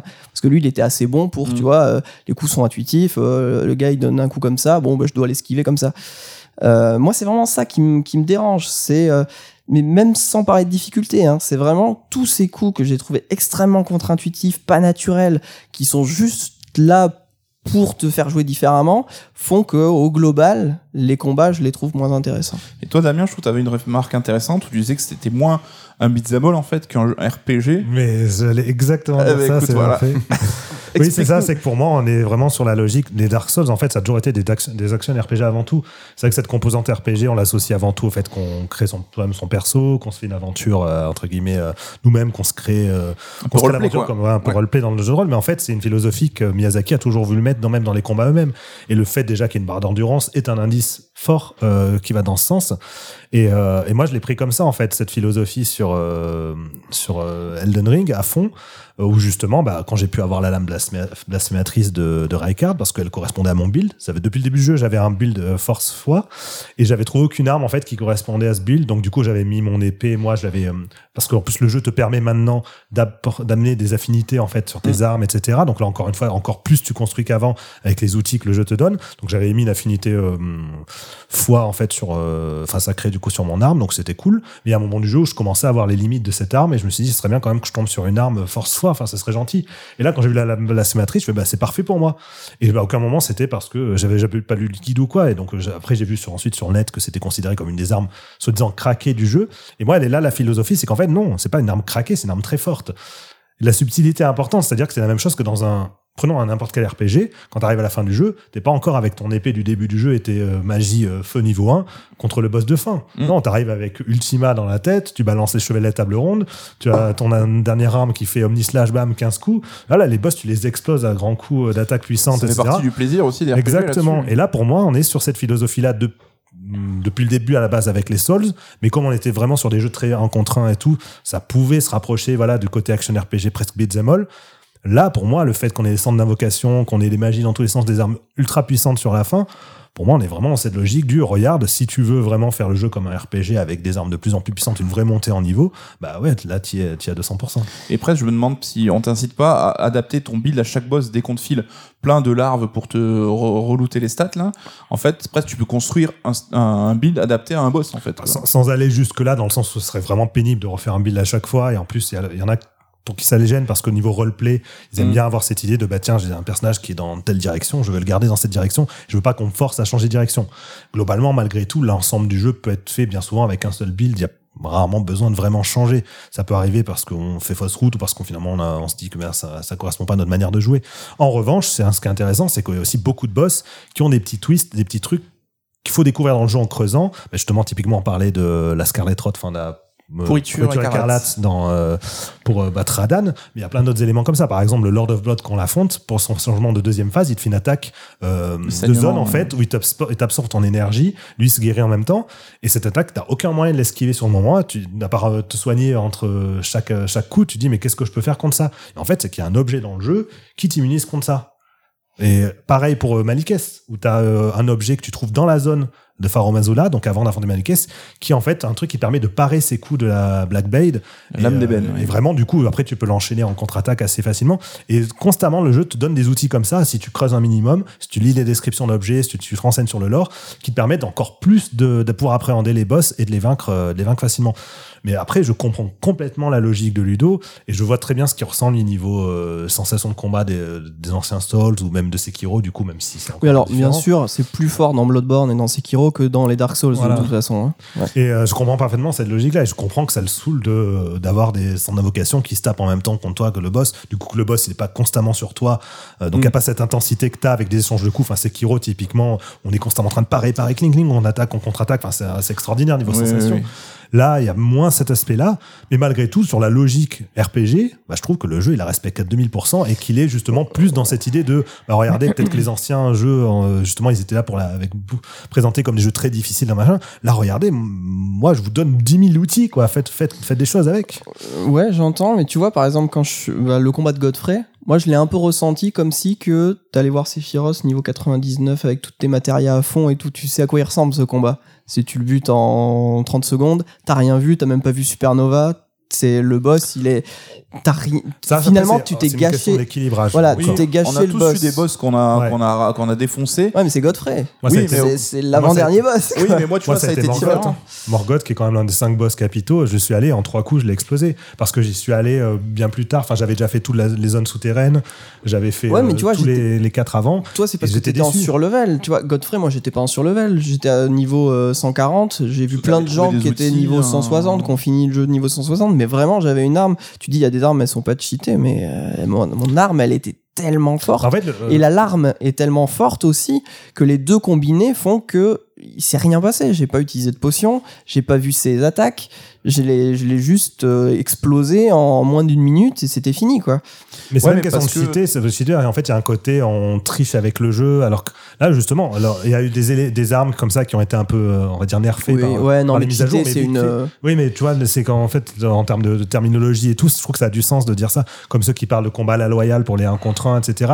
Alors que les Mm. boss eux-mêmes sont jamais loyaux, par exemple. Tu vois, c'est Ouais. vraiment.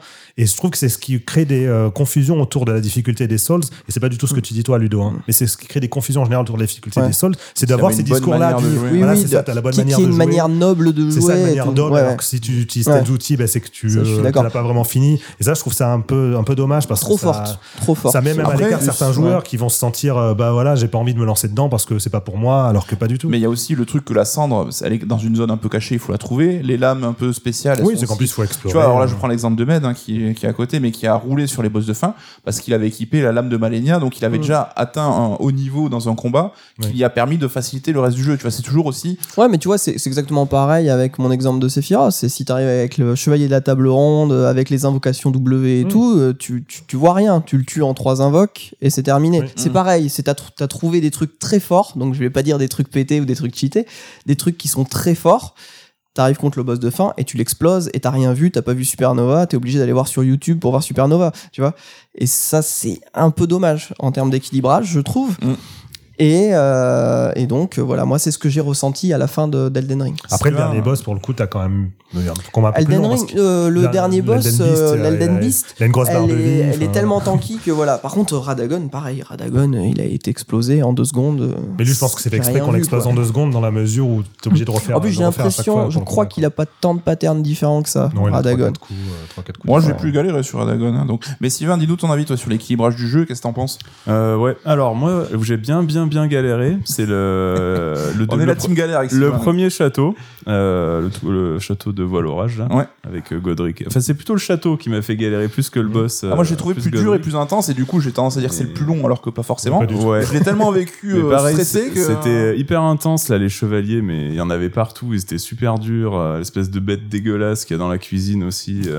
Non mais il y a vraiment ce tout ce passage là, j'ai trouvé ça hyper galère. Et une fois passé ça, je trouve que le jeu était plutôt euh, bien équilibré euh, dans le sens où je l'ai fait. Enfin, Ouais. bah, hormis la zone du sud que j'ai, enfin que j'ai fait trop tard et qui était, euh, du coup, j'étais vachement sur level. Mais sinon, je trouve que c'était plutôt bien équilibré. Après, à la fin, j'ai un peu roulé. euh, bah, pareil, Godfrey, euh, j'ai, bah, j'avais la lame de Malenia euh, que je venais juste de battre. Euh, J'avais passé deux soirs dessus, trois soirs dessus.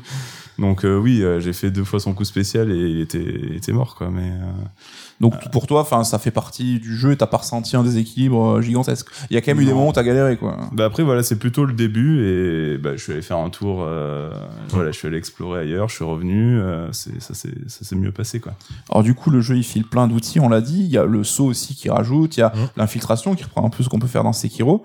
Du coup, ça reste le From Software le plus accessible. Je pense, que c'est celui qu'on peut conseiller à des nouveaux joueurs, non plus. Alors, oui, euh, l'infiltration j'ai trouvé au début que c'était euh, j'utilisais pas mal l'infiltration là dans la première zone après je trouve que c'est assez accessoire c'est vrai que c'est rare que tu euh, puisses one shot les mecs, passer un ouais. certain niveau. je- euh. ouais, je- ils ont Ah, pas ça va, moi je l'ai pas mal utilisé Ouais, dans la aussi, capitale. bout, dans la capitale, euh, Ouais. j'ai trouvé que c'était assez intéressant contre les gros chevaliers un peu Ouais. forts là. Clairement. Euh, je l'ai utilisé pendant tout le jeu, je crois, Ouais, moi aussi, l'infiltration. Moi, moi, je Ah suis ouais. fan à la base de l'infiltration. Je fais ça dès Moi, j'avais même mais- du coup appris les incantations de- des assassins qui permettent d'avoir les bruits de pas en fait qu'on n'entend pas, etc. Le talisman Ouais. aussi pour dissimuler. C'était hein. peut-être mon build qui était moins, moins là-dessus. Mais je trouve que Sekiro et jouait plus là-dessus. C'était Ouais, Sekiro, oui, ça faisait vraiment, Ouais. c'était le cœur du game design. du Là, c'est une possibilité qui est offerte, qui est pas euh, au cœur du truc, mais c'est une possibilité offerte. Et pour éviter d'avoir à se taper non plus 10 ennemis d'un coup qui arrivent sur toi. euh, Ludo aussi, tu dirais que c'est le, celui que tu conseillerais aux nouveaux venus hein Oui, oui, complètement. Mais rien que le fait de ce que disait Damien tout à l'heure, c'est que si tu bloques quelque part, tu peux aller ailleurs. Ouais. Et donc à partir de ça, tu vois, le seul moment où si tu bloques, bon bah et tu bloques vraiment, euh, c'est foutu, c'est la fin du jeu parce que t'as plus rien à explorer. Enfin, si t'as déjà tout exploré dans le monde, t'as plus rien à explorer. Bon bah si tu si t'arrives vraiment pas à battre Malikes ou quoi, bon bah voilà, t'es bloqué. Euh, Après, si t'as exploré tout, la Tree, enfin machin, que t'arrives pas à battre Malikes, c'est pas normal. Ah, ça juge. Ah, ça juge. bah, euh, il y a des gens vraiment qui ont Enfin, battu- énormément de difficultés à jouer. Ah, battu Malenia, ah oui, non, mais euh, Malenia, c'est complètement optionnel. Donc, Oui, mais je euh, parlais aussi les zones en comptant les zones optionnelles. On l'a constaté Ouais. dans nos discussions, c'est qu'on a rarement bloqué sur Ouais, les mêmes boss. hein, donc ça dépend vraiment de nos façons de jouer. et tout, vrai. Ouais, clairement. Moi, il m'a posé problème, Malikes. Beaucoup plus que ouais, d'autres. ça a été le boss de la Discord. C'est bah, c'est celui qui m'a qui m'a fait reconsidérer tout mon build parce que j'avais vraiment un build de merde au départ parce que j'avais j'avais fait un build à la Dark Souls euh, qui marche dans Dark Souls mais qui marche pas dans Elden Ring. enfin en tout cas euh, je pense que au fur et à mesure ça va commencer à marcher mieux parce qu'ils sont en train de faire des mises à jour, des updates qui euh, rendent plus fort certains trucs que j'utilisais qui ça, étaient très faibles On en a pas départ. parlé, mais justement, la dernière mise à jour, le patch 1.4, là, donc c'est la dernière en date, il y en aura peut-être une autre d'ici la diffusion de l'émission. Mais euh, justement, elle va dans le sens de ce que je, à mon, je dis euh, par rapport au côté RPG, par rapport au côté tous les outils offerts. C'est carrément tout a été monté, quoi. C'est ils ont monté la, Et ça c'est très bien. la puissance les de tous les, magies, tous les hein. sorts, la- le, la- le délai de- d'utilisation des sorts a été diminué. Enfin, vraiment, ils ont fait en sorte que, regardez, on a plein d'outils et on va essayer de faire en sorte que tout le monde utilise tous les outils possibles en fonction des goûts de chacun. C'est vrai qu'il y avait un déséquilibre là où ceux qui euh, allaient vraiment à fond dans les guides, dans les quelle est la meilleure route à faire et tout, il y avait souvent deux, trois euh, Ouais. builds spécifiques qui ressortaient. Euh, ce qui est déjà pas mal, hein, deux, trois et pas un seul, tu vois. Mais bon, malgré tout, c'est mieux s'il y en a 7, 8 différents de vraiment intéressants. Et là, je pense qu'ils vont de plus en plus dans ce sens-là. euh, Pour moi, un des gros problèmes, par exemple, c'est que moi, mon build à la base, c'était un build foi où euh, je me disais que j'allais, j'allais surtout, donc pas utiliser des, des incantations pour attaquer, mais plus pour me buffer. Mm. Donc buffer pour avoir de la vie qui remonte en permanence, etc. Et en fait, les buffs, c'est pas très bon dans ce jeu, quoi, parce qu'ils durent pas longtemps. Ils sont vraiment, il y en a certains, ils durent, je crois, 20 secondes et puis c'est terminé. Donc vu que justement c'est des boss où t'es constamment en train d'esquiver avant d'essayer de trouver une punition, bah au moment où tu punis, t'as plus le buff en fait. Donc euh, ça t'a servi à rien. Et puis ton buff, bah tu peux jamais le relancer à part si t'as une cendre à ce moment-là qui est en train de, se battre contre le boss. Mais même si t'arrives à la relancer, à le relancer pendant le combat. Bah, ça te sert pas tant que ça quoi. Alors j'ai pas regardé si les buffs ils avaient été augmentés, s'ils avaient été. Je crois euh, que oui, ouais, pas mal de, ouais, ouais, de magie liée. à est-ce que les buffs ont été buffés C'est ça la question. Mais vraiment, c'était très très faible. Et moi, ça me servait plus à rien. Au bout des moments, je les utilisais même plus parce que ça Mm. servait vraiment à rien. Ce qui est dommage. Ouais. Alors on fait une mini pause de notre côté, le temps d'aller boire un coup et on se retrouve tout de suite pour continuer le débat.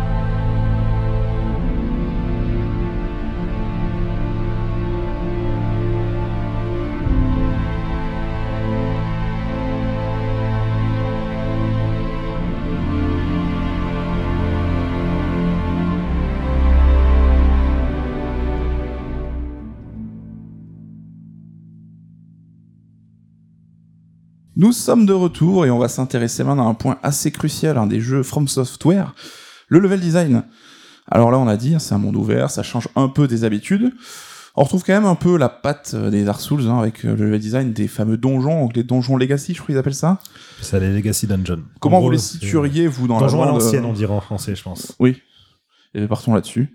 Sylvain, comment tu les places, toi, dans l'échiquier sur les Dark Souls que t'as pu faire Oula, déjà même parmi euh, le top euh, 1 là. Carrément. ah oui, mais sur les donjons, euh, franchement, il y a rien à redire quoi. Bah moi j'ai toujours en tête euh, le premier là où j'en parlais tout à l'heure. Le Euh, château. euh, J'y ai passé mais des heures et des heures. euh, là, tu passais par les toits, passer euh, par toutes les salles. Et j'ai- C'est un peu un best-of de tout ce qu'il faisait. De, mais oui, et chaque fois que j'y retourne, je trouve des nouvelles portes quoi. La dernière fois, j'y suis retourné et j'avais euh, avec les petits lutins où on met les clés lames dedans. là. Ouais. Il y avait un truc que j'avais pas exploré. Enfin non mais c'est c'est délirant quoi. Il y avait ce côté, Ludo, aussi ouvert du niveau où t'arrivais en mode presque tu peux aller partout dès le début, où t'as pas forcément à suivre de, de direction dans les Souls. Euh, avant ça Ouais. euh...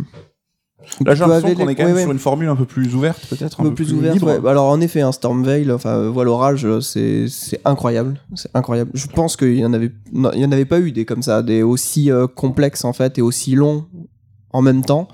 Il n'y en avait pas eu avant. Ouais, et ce et ce qui est fou, en fait, c'est que t'as un Sympa. point d'entrée avec euh, Margit là, et un point de sortie avec euh, Godric. C'est ça. Ouais. euh, et entre, t'as pas d'autres sorties où tu peux rejoindre le monde ouvert. euh. C'est vrai. Au début d'ailleurs, il m'a beaucoup fait penser à Boletaria. Je sais pas pour vous. On rentre dans les dans les remparts là comme ça avec les planches de bois. euh, Tu veux dire qu'il refait encore le même jeu? Un petit peu, un petit peu. Euh, après, euh, ouais, pour moi, euh, après, bon, j'ai toujours euh, beaucoup aimé les, les donjons dans les dans les sols. Dans Dark Souls 3, il y avait déjà des super donjons. Dans Bloodborne aussi, il y en avait. Bah, pour moi, le centre euh, le centre ville de Yarnam, c'est un peu ce qui se fait de mieux. En fait, c'est le Si, tout début de, ça, Bloodborne. Le donjon complexe euh, génial dans. Tu parles de Bloodborne, c'est le premier du DLC, là, le. Euh, comment ça s'appelle? C'est l'Académie? Non, je sais plus. Premier du DLC de quoi? De Bloodborne. Premier donjon du DLC de Bloodborne. Euh, Ah, le, tu veux dire le laboratoire? Ouais, le Le laboratoire. ouais. Le laboratoire, il est super bien. Ouais, c'est ça, justement. Ouais, je pense Ouais. à celui-là, dans le genre fantastique, euh, labyrinthique, et un peu semi-ouvert. Enfin, on sait pas trop. On passe par les mêmes endroits, on revient. Enfin, j'avais trouvé extraordinaire celui-là.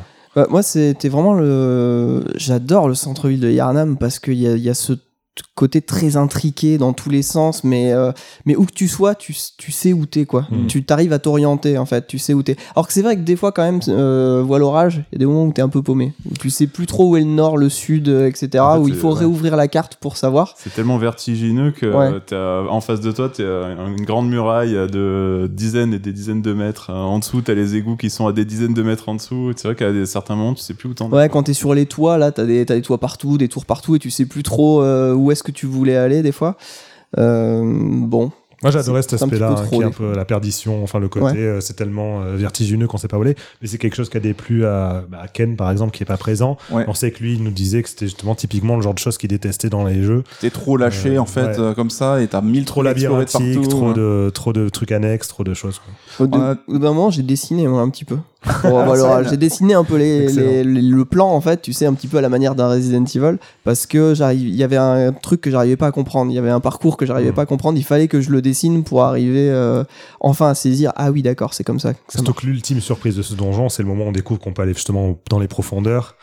Quand on tombe pour la Oui, première fois ouais. sur le, le corps du euh, Prince of Death, enfin, ou un réplica, on sait pas trop ce que c'est exactement, avec ensuite l'échelle qui nous fait remonter euh, façon MGS3, on monte pendant, euh, pendant 5 minutes avec l'échelle et tout, enfin, c'était vertigineux. Enfin, C'est bien planqué, ça. J'ai découvert sur le tard ce truc-là. Et on a commencé à en parler tout à l'heure, mais toi, Damien, tu voulais déclarer ta flamme pour le niveau de la capitale. Ouais, pour moi, c'est euh, en termes de, de level design global, de- et, euh, au sens micro, en fait, ce qu'ils ont construit, le Plan de la Capitale, c'est le chef-d'œuvre ultime de, de FromSo là-dessus. C'est un niveau où on arrive, on a une vue extraordinaire, spectaculaire. Enfin, en termes de DA, c'est un tableau, quoi, où on voit le dragon géant, on voit tout. Enfin, et on a cette vue sur la capitale elle-même, donc avec les maisons, etc. Et là, pendant une seconde, j'ai vu ça, je me suis dit, mais ça va être, ça, ça peut pas être ça tout niveau. Enfin, ça va, on va pas for- forcément pouvoir y aller. Et d'emblée, en regardant un peu en bas à droite, on voit qu'en fait, on peut déjà commencer à descendre et aller sur les toits. Avant même de, c'est-à-dire de faire le chemin de base de la capitale. Donc c'est sur Ouais. la droite, qui est pas le chemin originaire. Là, je vois tout de suite, je me dis, mais attends, mais là, j'ai l'impression qu'on peut aller sur les toits là-bas. Et là, le vertige m'a pris, je me suis dit, ça va être, ça va être fou. Et effectivement, le, dont le niveau commence, donc il y a un côté linéaire au début où en fait, t'as bah, qu'un chemin que tu peux avancer. Et là, tu te rends compte petit à petit, t'as des différents étages. Tu commences à, à pouvoir revenir en arrière, aller un peu plus là, prendre une échelle qui est pas forcément visible, remonter. Et, euh, et quand tu arrives dans la hum, zone centrale capitale elle-même, tu vois que c'est divisé en quatre grands secteurs. Et tu commences à explorer un peu le coin en bas à droite. Et puis là, ça te amène un raccourci ailleurs. Puis tu vas en, en haut à droite et là, tu te rends compte que tu as des égouts. Et là, ça devient, ça devient l'enfer. On s'est dit, mais c'est pas possible. Et les égouts eux-mêmes qui sont, bah, c'est un niveau Sans entier. euh, Ben, un niveau en dessous encore, puis un Un niveau, niveau en il y a les dessous, encore en dessous. et en dessous encore, tu finis par retomber carrément dans les racines, comme moi, bon, euh, Ouais. j'avais découvert avant euh, parce que j'avais fait les niveaux souterrains, mais enfin c'est, euh, j'ai trouvé ça extraordinaire. Tout le long, t'as le début, ça te montre une vue, tu peux aller partout et ça reste quand même super labyrinthique alors que t'as quand même une vue d'ensemble. Ça reste, enfin tout est intriqué, tout est euh, tordu, t'as des, des ruelles dans tous les sens, tu, te perds et en même temps tu vois très bien où tu es parce que t'as constamment des points de repère immenses qui te permettent de voir où t'en es. Puis tu te rends compte finalement tu finis par carrément pouvoir monter sur le dragon, euh, Oui, euh, ouais, le oui. corps du dragon et tout. Enfin, c'était fou. Euh, t'as des racines, tu fais mais attends mais cette racine là, je vais quand même pas aller sur la racine. Mais si tu vas sur la racine, ça va être un, autre- un autre, un autre étage du niveau. Puis en contrebas tu vois un truc, mais je suis pas allé là. Enfin pff, incroyable, des secrets partout dans ce niveau. Enfin je, je l'ai trouvé fou, vraiment fou. Puis il y a aussi le manoir du volcan où on peut carrément même passer à côté du niveau euh, Oui. et louper. un- je sais Plus- pas si t'étais tombé dessus. Sylvain, toi, dès le début, dans le niveau en tant que tel du manoir du volcan? Euh, je sais plus, je sais pas, je vois pas à quoi tu fais En référence. fait, tu rentres dans le manoir où t'as les PNJ, tu peux discuter et tout, mais le niveau en tant que tel, euh, Ah genre oui, oui. Le, le Legacy Dungeon, là, tu peux carrément passer à côté. Quoi, Le faux Yarnam. Ouais, ouais, non, mais je, oui, effectivement. euh, ouais, c'est un super. euh, effectivement, tu passes par les toits aussi. euh, Euh, moi, j'ai rencontré du coup le, le boss, Ricard, avant de faire le donjon. Ouais. Parce que. T'as suivi la quête qu'on t'a confiée. J'ai suivi hein. la quête de, où il faut aller euh, tuer des gens là. Euh, jusqu'au le dernier, il est dans euh, la montagne des géants. Donc je suis allé le, le combattre là-bas. Donc j'avais déjà battu Morgoth, j'avais battu tout le monde en fait. Je suis arrivé dans la montagne des géants, j'ai battu le gars. J'y suis revenu. Là, je suis allé euh, combattre Ricard. Ça n'a pas été très compliqué du coup parce que j'avais un niveau euh, super élevé. Et euh, j'ai dit non mais, mais ils abusent là. Je peux pas, je peux pas le visiter le truc, le manoir. Et je savais qu'il y avait un truc avec les murs parce qu'il y a le PNJ qui dit j'entends des bruits dans les murs et tout. Et, euh, et je sais pas, je suis passé à côté, je l'ai pas trouvé. Et au bout d'un moment, euh, finalement, je l'ai trouvé. Et bon, ça a été trop facile. Par contre, le donjon a été trop facile parce que j'étais vraiment sur level. Euh, Moi je les trouve bien angoissants. Enfin les vierges de métal, je peux pas me les voir ces ennemis, Ouais. donc je fuyais dès qu'il y en avait. Pire ennemi du jeu. Et, euh, mais en parlant de Manoir Volcano, il faut que Nico, même s'il présente, nous raconte son anecdote parce que c'est Sherlock Holmes. Oui, alors je saurais pas la restituer avec euh, la précision euh, du moment, mais euh, j'ai découvert le mur secret en fait qui donnait l'accès euh, au niveau parce que j'ai vu euh, justement le, un sort de cadavre devant un mur qui semblait comme pointer euh, cet endroit-là. Sherlock. Et voilà, donc j'ai fait une enquête, j'ai dit ah dans les souls on veut me transmettre un message et je pense que je vais activer le mur en appuyant sur triangle en fait parce que j'ai tendance à spammer quand je chope un objet pour euh, ça, je pense que t'as dû faire un saut en fait plutôt. Non, c'est euh, une roulade. Un saut, plus, une je- roulade. quoi. Ouais. Parce que dans cet endroit-là, tu peux pas donner de. On peut donner de coups. Ouais. Donc, je pense que euh, j'ai dû sauter sur le mur. Et, euh, Mais euh, c'est qu'en fait, en plus, Nico, il faut préciser, ne joue pas en ligne, donc il avait même pas les messages. Moi, je l'ai, quand je suis arrivé dans cette zone, direct, j'ai eu le message du joueur indiquant. Ouais, moi j'avais pas de là. message non plus. Mais euh, donc toi, bah, toi, Ludo, t'as carrément pas fait le niveau parce que t'as as fait la quête. Nico, lui, Sherlock Holmes, de suite, il arrive, voit un là, il fait ah là, euh, niveau pas. secret. Et vraiment, mais j'ai été impressionné. J'ai trouvé ça très drôle. Du coup, euh, Ouais, je l'avais vu avec les messages aussi. D'ailleurs, petit bémol là sur les messages, euh, à tous les coins, il y a genre euh, passage dérobé droit devant, et à côté un autre message qui dit ouais, menteur, droit euh, devant. Ouais, il y a eu trop de et, blagues fait, là-dessus. et en fait, euh, je vraiment tous les murs, j'ai ça, et je trouve qu'il y en a deux. Après, a et toi, t'as joué en, en- t'as joué en, en français. Ouais. Parce qu'en anglais, il y a un autre truc qui était bien relou. C'était euh, tous les messages de Fortnite. En fait, Ouais. t'avais des joueurs qui mettaient le message fort, donc comme un fort, et puis night comme la nuit. Mm. Et en fait, tout le long du jeu, je t'arrêtais pas de me dire, mais euh, enfin au, début du jeu, en tout cas, j'arrêtais pas de me dire, mais bon sang, ça veut dire quoi? Il faut revenir la nuit et tout, parce que dans le jeu, il y a des événements qui se déclenchent que la nuit, enfin en fonction de, de l'heure de la journée. Et en fait, non, c'est juste des joueurs de fans de Fortnite qui faisaient des blagues en faisant Ouais. Fortnite directement. C'est typiquement pour ce genre de choses que je ne joue pas en ligne. Mais à côté de ça, moi, je trouve qu'il y a vraiment des une valeur ajoutée. Oui, a- le fait de voir les fantômes qui passent et tout, enfin les esprits des autres joueurs, je trouve qu'il y a quelque chose euh, qui se passe avec ça. quoi. Et- on devrait pouvoir, euh, tu sais, dans les, pa- dans les paramètres, euh, genre euh, Configurer ma- un peu, masquer, Masquer Fortnite. Ouais, non, mais masquer la moitié des messages où, euh, parce Ouais. qu'en fait, il y en a vraiment 98% qui sont pas pertinents du tout, quoi. Et c'est vrai qu'avec ce monde ouvert, cette map, on avait un peu peur aussi peut-être de perdre le level design dans le monde en lui-même. Au niveau de la map, vous en pensez quoi? Le contrat il est rempli là-dessus hein? Ouais, on a un peu parlé en première partie d'émission, mais euh, franchement, voilà, le level design global. Alors, on est sur euh, des, des zones plus larges, donc forcément, tu peux pas avoir la même euh, entre guillemets densité, les mêmes intrications dans le level design, mais c'est c'est brillant parce que voilà, ça joue sur plusieurs euh, sur, sur plusieurs couches, sur plusieurs niveaux, même à un niveau macro, le monde lui-même, voilà, qui est vraiment sur euh, déjà trois niveaux de hauteur. Enfin, le plateau, on arrive au début, après t'as le plateau Altus, puis ensuite t'as la cime des géants qui est encore plus plus élevé. Mm. Euh, en dessous de ça, t'as tous les souterrains. Enfin, vraiment, c'est il y a que la partie vraiment euh, ciel qui est pas présente à visiter, mais qui est par contre concept présente dans le lore, mais on y reviendra après. euh. Donc je trouve que c'est euh, voilà un jeu qui arrive à te faire ressentir ce sentiment d'a- d'aventure, de progression, parce que justement il est pas plat et au contraire il est il est sur un level design avec de multiples couches et sans avoir non plus effectivement le côté organique de Breath of the Wild ou le côté liberté folle d'un Xenox où on se met sur des mechas en train de voler, etc. Mais je trouve que dans, par rapport à la physique de- des Souls, bah, ils ont quand même réussi à garder cette, dimension. Enfin, cette dimension intéressante dans la, la progression. Sylvain, tu penses qu'ils pourront revenir en arrière dans une suite ou dans leur prochain jeu, FromSo, sur le monde ouvert ou ça y est, c'est un acquis maintenant et, euh, Alors FromSo, je pense que oui, ils peuvent faire tout ce qu'ils veulent maintenant. ils auront euh, tous les, tous les, toutes les finances qu'ils veulent euh, jusqu'à la fin. Mais par contre, c'est plutôt les concurrents du monde ouvert où ça va être très très très compliqué pour eux euh, de, de On disait ça proposer déjà quelque chose ça bah, depuis Breath of the Wild. hein. Et c'est vrai que finalement, bah, pas eu trop de. bah, c'est vrai qu'on aura le Zelda partout. 2 qui arrivera dans un an a priori, donc il y aura après Elden Ring. C'est vrai que là, la barre a été placée. Enfin, il me semble qu'un jeu comme euh, tu- je l'ai pas je l'ai pas fait mais euh, toi qui as fait Horizon en partie le 2 là le Nico qui est quand même un jeu donc assez euh, qui, a eu- qui arrive bien après des jeux comme euh, comme Breath of the Wild ou comme plus récemment Death Stranding et tout il me semble que c'est encore un jeu qui malgré tout indique les choses euh, Oui, il garde aller, cet aspect euh, un peu à la monde ouvert Ubisoft, comme on dit souvent, quoi. Donc un peu. et ça à quel moment euh, vont-ils passer à autre chose quoi? Et je pense qu'il y avait toujours ce côté, on veut, on garde, ils, gardaient volontairement ce côté-là pour pas perdre les joueurs. Mais là, quand on voit qu'Elden Ring, il a cartonné à ce point-là, c'est que ça y est, c'est rentré dans le côté grand public. oui c'est euh, que c'est- les gens sont il demandeurs faut de faire ça, quoi. confiance aux joueurs en fait et, euh, et cette confiance bah, elle est redonnée à l'inverse par les joueurs ensuite envers les Ouais, studios quoi. Ouais, moi, vu le succès euh, et puis euh, les critiques, quoi, l'unanimité vis-à-vis de ce jeu, euh, je vois pas comment ils pourraient revenir en arrière au Mm. niveau du level design. Je pense qu'ils vont continuer à faire du monde ouvert. Et euh, ça me désole un petit peu parce que j'aimerais bien euh, qu'ils fassent un peu des deux. On verra. Après Euh, ils vont peut-être faire Par deux. exemple, tu vois, s'ils font un, un Sekiro 2, je pense j'aimerais plus que ça ressemble au premier avec des, du level design très ramassé, mais on verra. On va parler un peu de direction artistique aussi, peut-être. C'est vrai que c'est un des points forts de, de la série des From. Là aussi, enfin, c'est vrai que tu disais Ludo, ça ressemble peut-être un peu à, un peu à Dark Souls. Est-ce que t'as quand même trouvé des trucs euh, qui un peu singuliers? Tu t'es dit là, j'ai jamais vu ça dans un jeu vidéo. Quoi. Euh, bah, Kaelid. Ouais.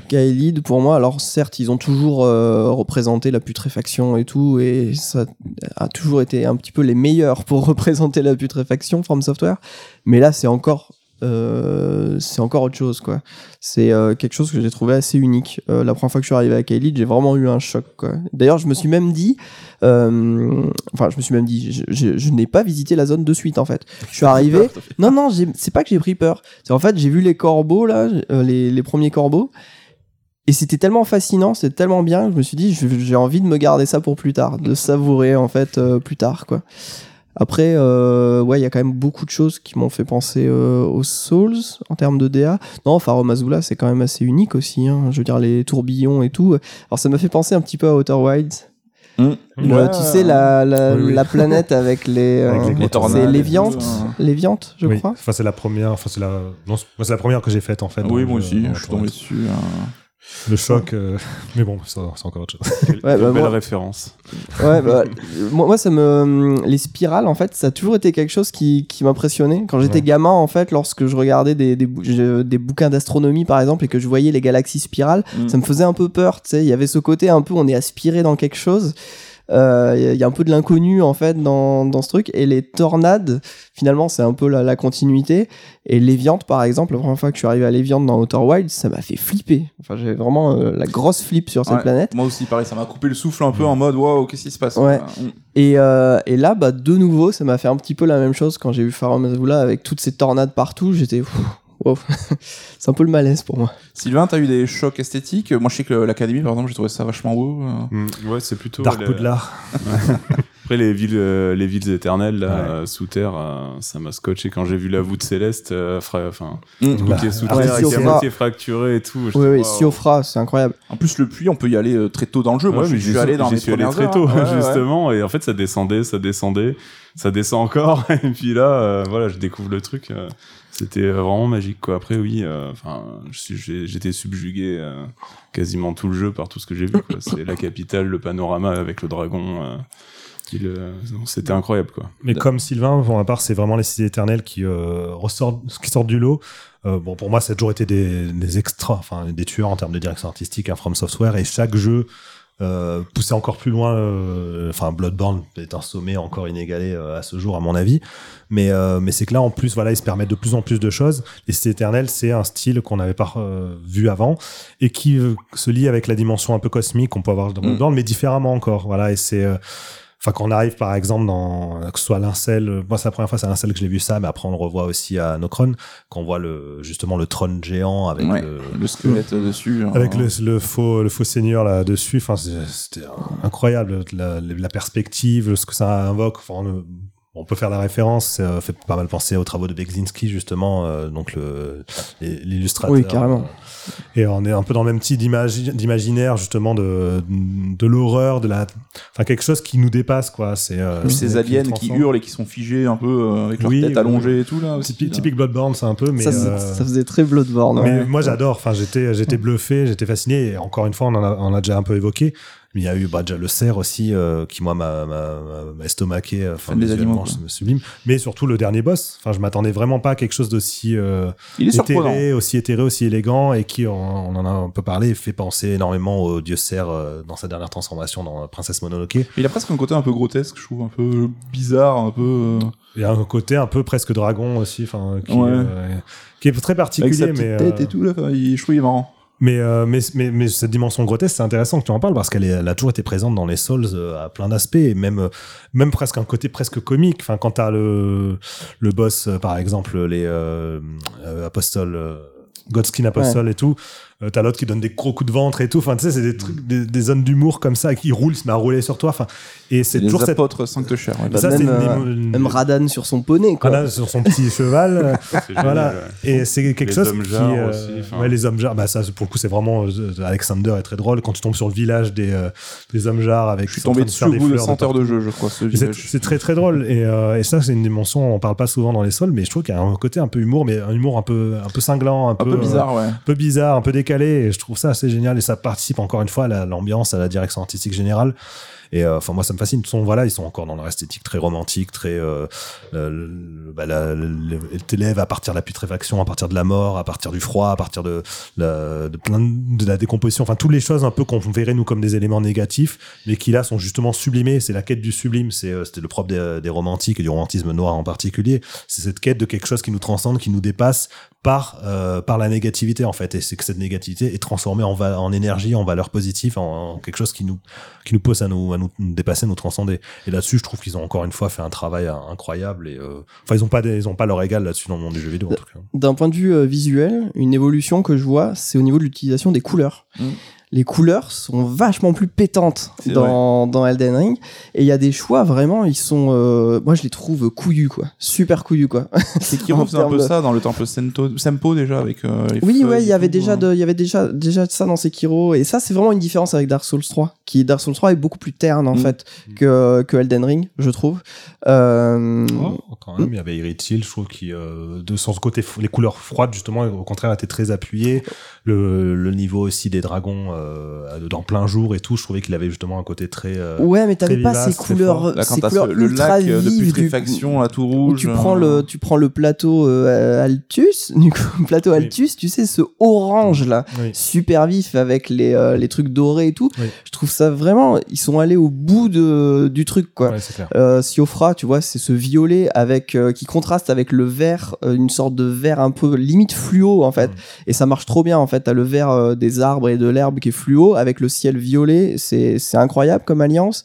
Euh, c'est souvent en fait des, des, des bichromies ou des trichromies qu'ils utilisent. Euh, Dans Necrolimbe, c'est euh, vert, jaune, gris. Parce que t'as le gris de la pierre, Ouais. t'as le jaune des arbres. Tous les arbres sont jaunes, quoi.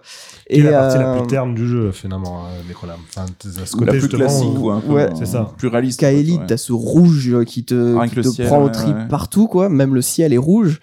C'est, ils sont vraiment allés, ouais, ils ont, ils ont donné comme ça une touche très forte à chaque zone avec des couleurs qui te tapent dessus, très quoi. expressif, ouais, ça. La capitale, euh, voilà, ça ce, ce duo blanc-or qui est super fort, quoi. Fallait arriver en plein jour, hein, mais Non, mais c'est que c'est en plus, c'est encore une fois, on est sur des symboliques très fortes, sur les liées aux couleurs, justement. Tu parles de la qualité de le rouge, tu parles de l'or et du blanc sur la capitale, c'est pas des choix anodins. mais l'ordre d'or, de toute façon, enfin, le Elden. Ring, bon, on va, on développera un peu après le Ouais, côté. Scarlet Roth pour euh, Kaelid. Et il y a aussi bah, les ennemis. Hein. Est-ce que Sylvain, tu as été traumatisé par ces monstres mains comme on l'a été nous Ah, Ah oui, oui, je les avais plus en tête. qu'il est ceux-là, pas le monstre le plus dégueulasse avec ses bagouses et tout en plus Ah hein ouais, ouais, avec des petits, une petite euh, animation d'araignée là. Euh, non mais ouais, c'est. En plus qu'ils sont assez chauds. là. Enfin moi quand Ouais, je les ai première fois que tu les rencontres, ouais. hein, ils sont pas évidents. Ouais. Bon, après tu roules dessus. Enfin tu les connais, tu connais leur pattern, mais. Ouais, la première fois que je les ai vus, c'était avant de les rencontrer, enfin avant de les affronter. C'était, euh, je sais pas si vous vous souvenez, la tour divine de. Euh, Celle que tu retournes là avec le. Ouais, celle qu'il faut retourner. Donc avant de la retourner, et euh, je- justement, j'étais en train de regarder des trucs au sol, et à un moment, je sais pas pourquoi, j'ai levé la caméra, et là, en fait, il y avait toutes les mains accrochées. Au mur, et en fait, il y a plein de gens qui lèvent pas à côté parce que si tu lèves pas la caméra, tu les vois pas. Et là, j'ai fait ces mains, je fais qu'est-ce que c'est que ça? Du coup, j'avais laissé un message au sol pour dire up, pour dire aux gens de regarder. Il y a eu plein de gens qui ont euh, qui ont liké parce que je pense qu'il y en a plein qui ont été surpris aussi en arrivant et en levant la tête en disant mais qu'est-ce que c'est que cette horreur? Et après, une fois que j'ai vu qu'on les affrontait, je l'ai pas bien. Je viens d'avoir une réalisation. le fait que les mains, il y a un rapport avec les two fingers et les three fingers, les deux doigts et les trois doigts. Parce que deux doigts et trois doigts ensemble, d'ailleurs, ça fait une main, Mm. ça fait Après, cinq là, c'est doigts. des mains avec plus de doigts. Et hein, ça fait, six, ouais, en sept, effet. huit, euh, mais je pense que, enfin, la 20 thématique, elle est là, quoi. Mais sur la question qu'il de la main, deux enfin, doigts, trois doigts. pour la partie lore, mais il y a le côté Manus Céleste aussi, qui est un point important. Je sais pas si tu as déjà creusé là-dessus, euh, Sylvain, mais c'est le nom du lieu euh, où se finit la quête de Rani. Ouais. Manus Céleste, c'est la main divine, enfin la main céleste. Euh, Bon, je pense qu'il y a quand même quelque chose. euh, C'est Death Stranding, enfin. C'est ça. Bah, commençons à parler un petit peu du lore. Alors, on va prévenir.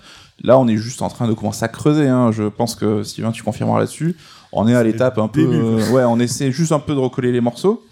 Est-ce que tu dirais, c'est vrai qu'on nous a vendu euh, G.R.R. Martin qui était impliqué dans la conception du scénar, du lore et tout. T'as senti une différence par rapport aux autres jeux From ou Alors un oui, peu- complètement. Oui. Et- mais, mais pas dès le début. Enfin, pendant des dizaines et des dizaines d'heures, j'ai pas forcément vu la patte de Martine. Mais là, avec euh, maintenant que j'ai la plupart des éléments en tête, effectivement, euh, c'est 100%. euh, À quel niveau du coup C'est vrai qu'il y a plein de gens qui disent ouais c'était Bah, juste un coup de com et tout. euh, non, c'est des histoires de, de clans, de familles. euh, Enfin, il y a des espèces d'inceste. Enfin, c'est même au-delà de. Voilà, c'est l'inceste Bah, euh, au c'est- cœur le plus pur, au sens le plus pur. euh. Merci Georges Martin. Ah ouais, non, mais c'est vraiment dans ces, dans ces trucs, euh, il y, a de la- il y a de la trahison, euh, ils ont changé de, de, de camp, de trucs, enfin, c'est beaucoup plus poussé, je trouve que. Puis t'as le côté affrontement de royaume en fait où chacun va Oui, représenter ça. un petit peu une partie. En fait, quand on déroule un peu la timeline du, du jeu, là, enfin, ce qui s'est passé bien avant, en fait, c'est plein de guerres, de prises de pouvoir. Bah, c'est après, c'est la guerre du trône aussi, euh, pour euh, devenir euh, le- l'Elden Lord. Mais euh, je pense que cet apport, cet apport de George Martin, il se, se trouve surtout là-dessus, c'est-à-dire sur la- les parties les plus terre à terre, on va dire, de, de l'univers, c'est-à-dire les éléments justement les plus concrets sur, sur la guerre, les relations entre les personnages, etc. Mais sur le plan euh, purement spirituel, alors à mon avis, il a quand même eu son mot à dire là-dessus, parce que bon, lui aussi, il est un passionné de dark fantasy, etc. Mais euh, pour moi, on est euh, complètement dans les thématiques de, Ouais. de Miyazaki. Enfin, je, là, je vois. Ouais, quand on voit en parler des two fingers, enfin les deux doigts, ça c'est typiquement un truc from Ouais, Soft, je- quoi. Les deux doigts ouais, dégueulasses avec ça, leur poil et tout. hein. idée, là. Cette idée de design, cette idée de ce concept, je vois mal ouais, George Martin là-dessus. Après, on connaît pas, enfin moi je connais pas ses travaux en dehors de Game of Thrones, donc si ça se trouve c'est le genre de délire qu'il apprécie aussi. euh, Je connais pas très bien non plus. euh, Alors je sais que Miyazaki, euh, son, son livre préféré, son roman préféré de Martin, c'est pas Game of Thrones. Oh, le hipster quoi. Ouais, c'est, c'est River Dream. C'est un truc sur des vampires, Ok. donc ça n'a rien à voir. Euh, les voilà. Seigneurs des Sangs, tu, du sang, tu veux dire? Peut-être.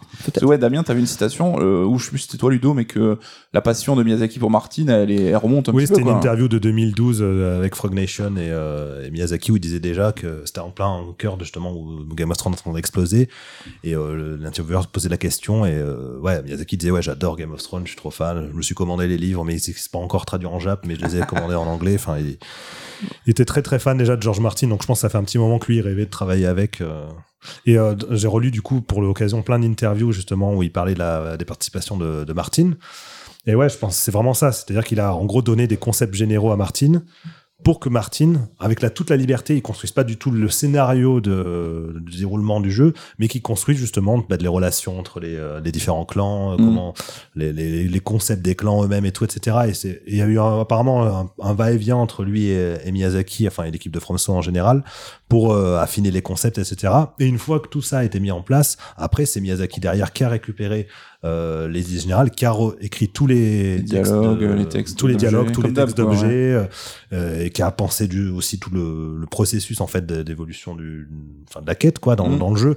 Et c'est là où on retrouve aussi vraiment sa touche quoi, au-delà des éléments de direction artistique, etc. Donc je pense que ça a été un- pour le coup un vrai truc collaboratif. Je pense pas que ça a été vraiment que pour le Pour la fame. que pour Ouais. la fame. C'est vrai qu'on s'est longtemps posé la question, mais bon, comme tu dis, en creusant un peu, c'est vrai que euh, l'apport de Martin, euh, bah, je pense qu'il est, il est vraiment présent. Mais l'apport de Miyazaki aussi, donc je pense que c'est vraiment euh, ouais, un vrai travail fait euh, en collaboration. Après, il a peut-être dressé un arbre généalogique, euh, Martin, au début, avec euh, des détails un peu sur tous les persos. Et, et L'autre, il a vu Miyazaki un arbre, il a mal compris, Et, et Miyazaki l'a repris pour, il a, il a pour en dressé faire un son tri, un air tri généalogique. ça. Et de ce que tu as commencé à creuser, Sylvain, toi, tu trouves ça plutôt cool, plutôt intriguant, ou plutôt un peu comme euh, tu connais déjà dans Dark Souls, dans, au niveau du lore Est-ce que t'es un peu surpris parce que parce Non, après sur les thématiques, bah, après ça reste hyper symbolique. Enfin, je pense c'est ça la touche de Miyazaki, c'est voilà la mort, euh, la, la maladie, la stagnation. Enfin, c'est un- les mêmes thèmes, on va dire, puis la même euh, quête même. euh, Enfin, c'est un peu le même euh, le même déroulé que Dark Souls, c'est-à-dire euh, tu commences, tu sais pas quitter, tu sais pas ce que tu vas ce que tu vas faire en gros, et tu vas Mm. récupérer des morceaux de runes et pour devenir en gros euh, le le seigneur d'Elden. Sauf qu'après, tu as des choix. Soit tu vas faire plutôt euh, partir avec les non-morts, partir avec euh, l'Ordre d'Or, euh, partir avec Rani et tout ça. Et ça, c'est euh, c'est toujours la même chose euh, avec tous les Souls. Ouais. C'est une quête comme ça où tu récupères des petits morceaux et tu deviens le big boss, quoi. Et euh, je sais plus ce que je veux dire. J'étais parti sur un truc. sur bah, la façon de raconter le lore, est-ce qu'il était Les différent, mais là que c'était Oui, la après, symbolique était là, voilà. un peu la même quoi. Ouais, donc ça c'est ça. Par contre là c'est euh, dans un monde ouvert qui est gigantesque et franchement je sais pas comment ils ont fait un truc euh, cohérent. euh. Alors j'ai pas tout recollé les morceaux, il y a pas mal de zones d'ombre. Mais ça se tient, franchement, euh, c'est les liens entre les familles et tout, c'est et ça tu le vois pas du tout, du tout. Enfin c'est comme pour les Souls en fait, tu le vois Mm. vraiment que quand t'as le scope à la fin encore. Moi j'ai pas forcément récupéré tous les objets encore et fait toutes les quêtes, donc euh, j'ai on va dire 90% du scope, mais ça se tient hein, franchement et ça dure 130 heures au lieu de 50 quoi. C'est Ce ça qui qui est hallucinant. Et ce qui est marrant aussi, c'est que les trailers et même le prologue du jeu font partie un peu des outils qui permettent de comprendre l'histoire quoi. Ouais, effectivement, sur les trailers, il y avait, il y avait déjà beaucoup de choses. Mm. Et alors sur l'intro, bah, ça c'est comme euh, Dark Souls, il y a tout. Ouais. Il y a Comme tout dans d'habitude, l'intro. c'est une fois qu'on a bien avancé dans le jeu qu'on revoit ça et qu'on Ouais. se dit ah bah d'accord, je comprends. Ouais, mais genre Ah, tu regardes chaque artwork de l'intro, euh, en fait, t'as tous les détails euh, du jeu, quoi. C'est c'est hallucinant. Ludo, tu nous disais que ça te parlait un petit peu moins Elden Ring que ce que t'avais vu dans Sekiro peut-être. hein. Euh, oui, euh, je sais pas vraiment pourquoi. Mais comme je te disais tout à l'heure, c'est que pour moi, j'ai l'impression que le, lore, l'histoire est un peu plus froide que euh, les jeux que je préfère chez Miyazaki. Euh, Il y a moins peut-être de, de, de tragédie humaine qui, me touche, qui m'émeuvent en fait euh, profondément. Donc comme par exemple celle que je racontais avec les deux princes là, deux princes qui sont tous les deux handicapés. Il y en a un qui est frêle, qui peut pas se déplacer. L'autre, il a les jambes euh, coupées, enfin pas coupées, mais il a les jambes euh, qui fonctionnent pas. Donc en fait, euh, pendant le combat, il y a beaucoup de gens qui pensaient que le, grand frère se téléportait, mais en fait, il se téléporte pas. C'est son petit frère qui le fait se téléporter dans toute la, pièce pour qu'il puisse combattre efficacement. Et ensuite, il se met sur ses épaules. Ça, c'est magnifique. La deuxième phase, il est sur ses épaules. Il, il cède l'un l'autre, en fait, constamment. Il va même jusqu'à le ressusciter lorsqu'il tombe et tout.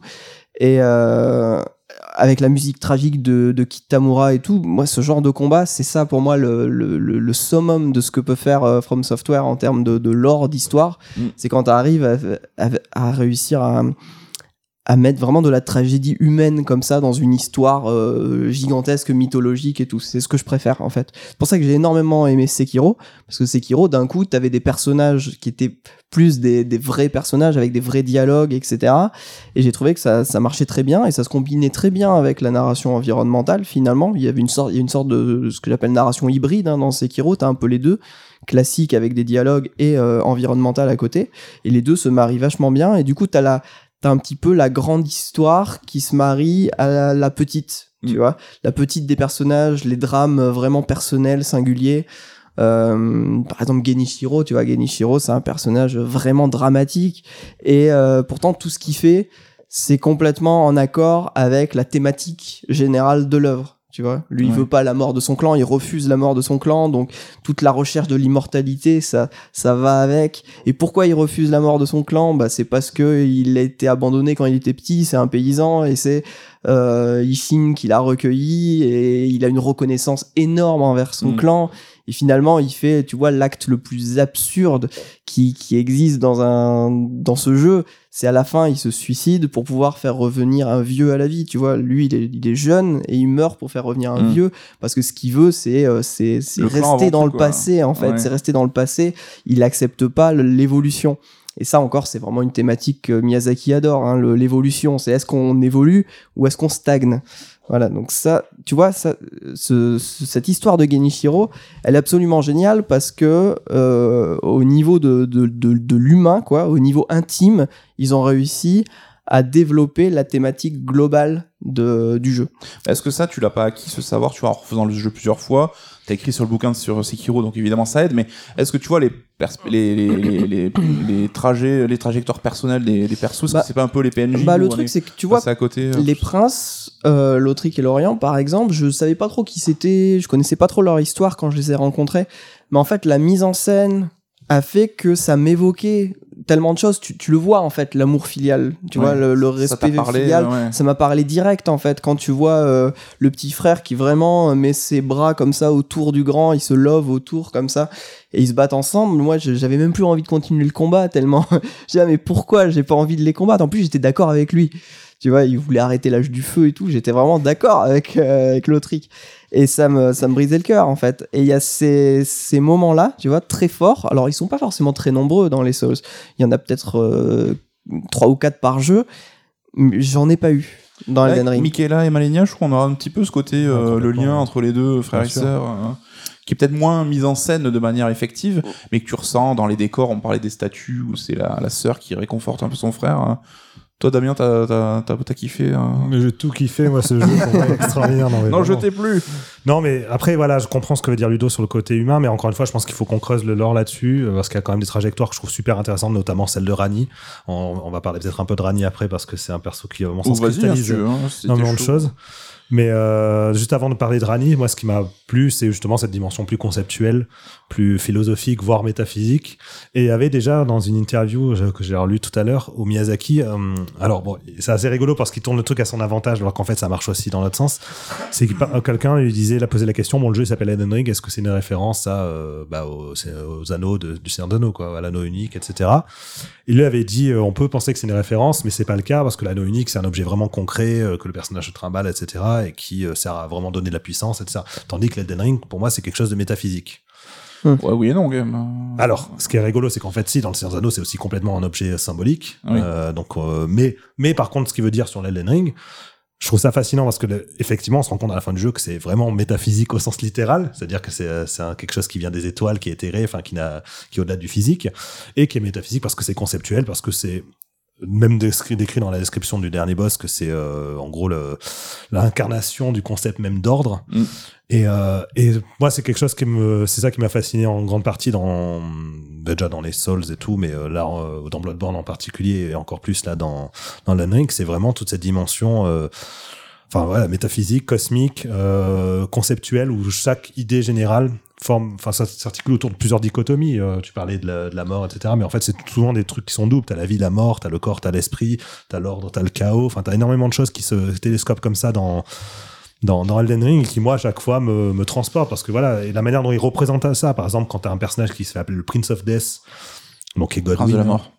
Qui est Godwin après s'être fait euh, poignarder par euh, les poignards de, De de Rani. Black Knives là, de Rani et sa clique, euh, qui devient donc le Prince of Death, une espèce d'entité euh, décharnée, en fait vide d'esprit. C'est-à-dire que c'est bien dit dans la description que elle, Rani, autant elle abandonne son corps, lui, il a perdu en gros son esprit. Il devient juste plus qu'un corps qui pourrit en fait, qui est immense, qui est dégueulasse.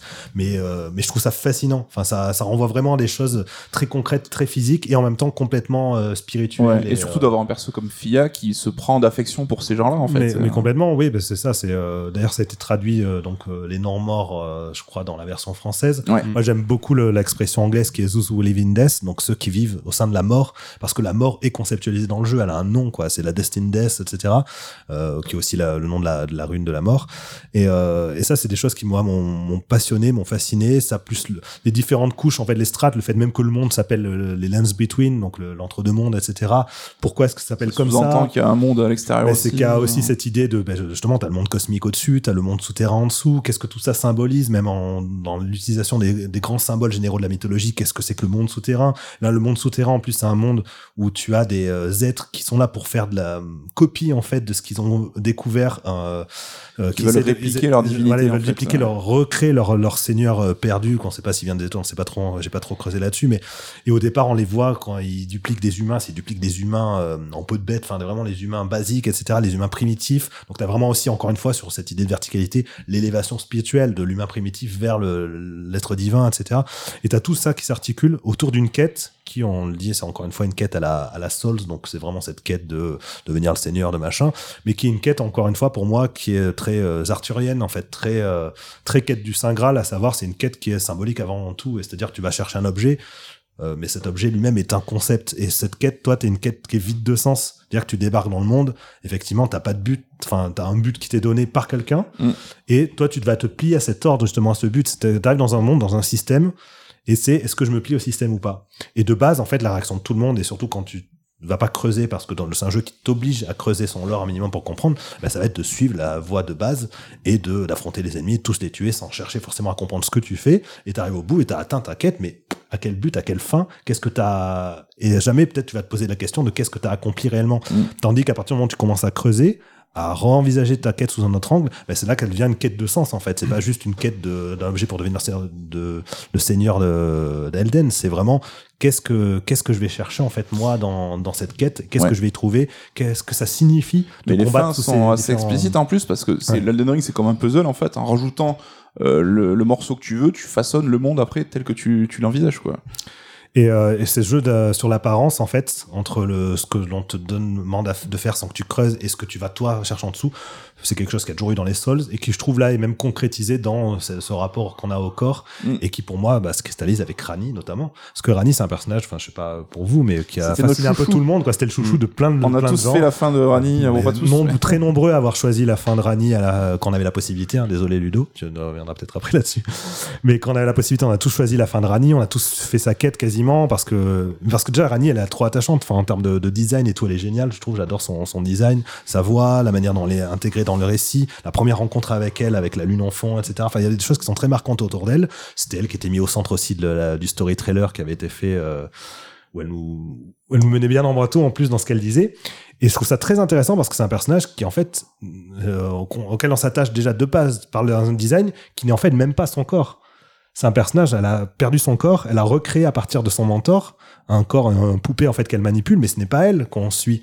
Et en fait, tout ce jeu sur les, les apparences, je trouve que ça, enfin voilà, on est presque manipulé en fait par ce qu'on voit, parce qu'on est amené à, à avoir comme premier contact et comme première idée de la chose, et on, réf- on réfléchit pas forcément à vraiment aux implications qu'il va y avoir derrière. Mais Et même Radagon, c'est- ils ont un côté poupée de porcelaine un peu, tu sais, avec. euh, Oui, il se fra- il se une fracture. cavité, ouais, De toute façon, tout ce rapport au corps est là. Déjà, eux, Radagon et, euh, Marika. et Marika, c'est de face d'une même pièce, c'est l'androgynité, c'est la syzygie, enfin, c'est énormément de choses mythologiques et tout, c'est l'hermaphrodite, enfin, c'est plein de choses à la fois.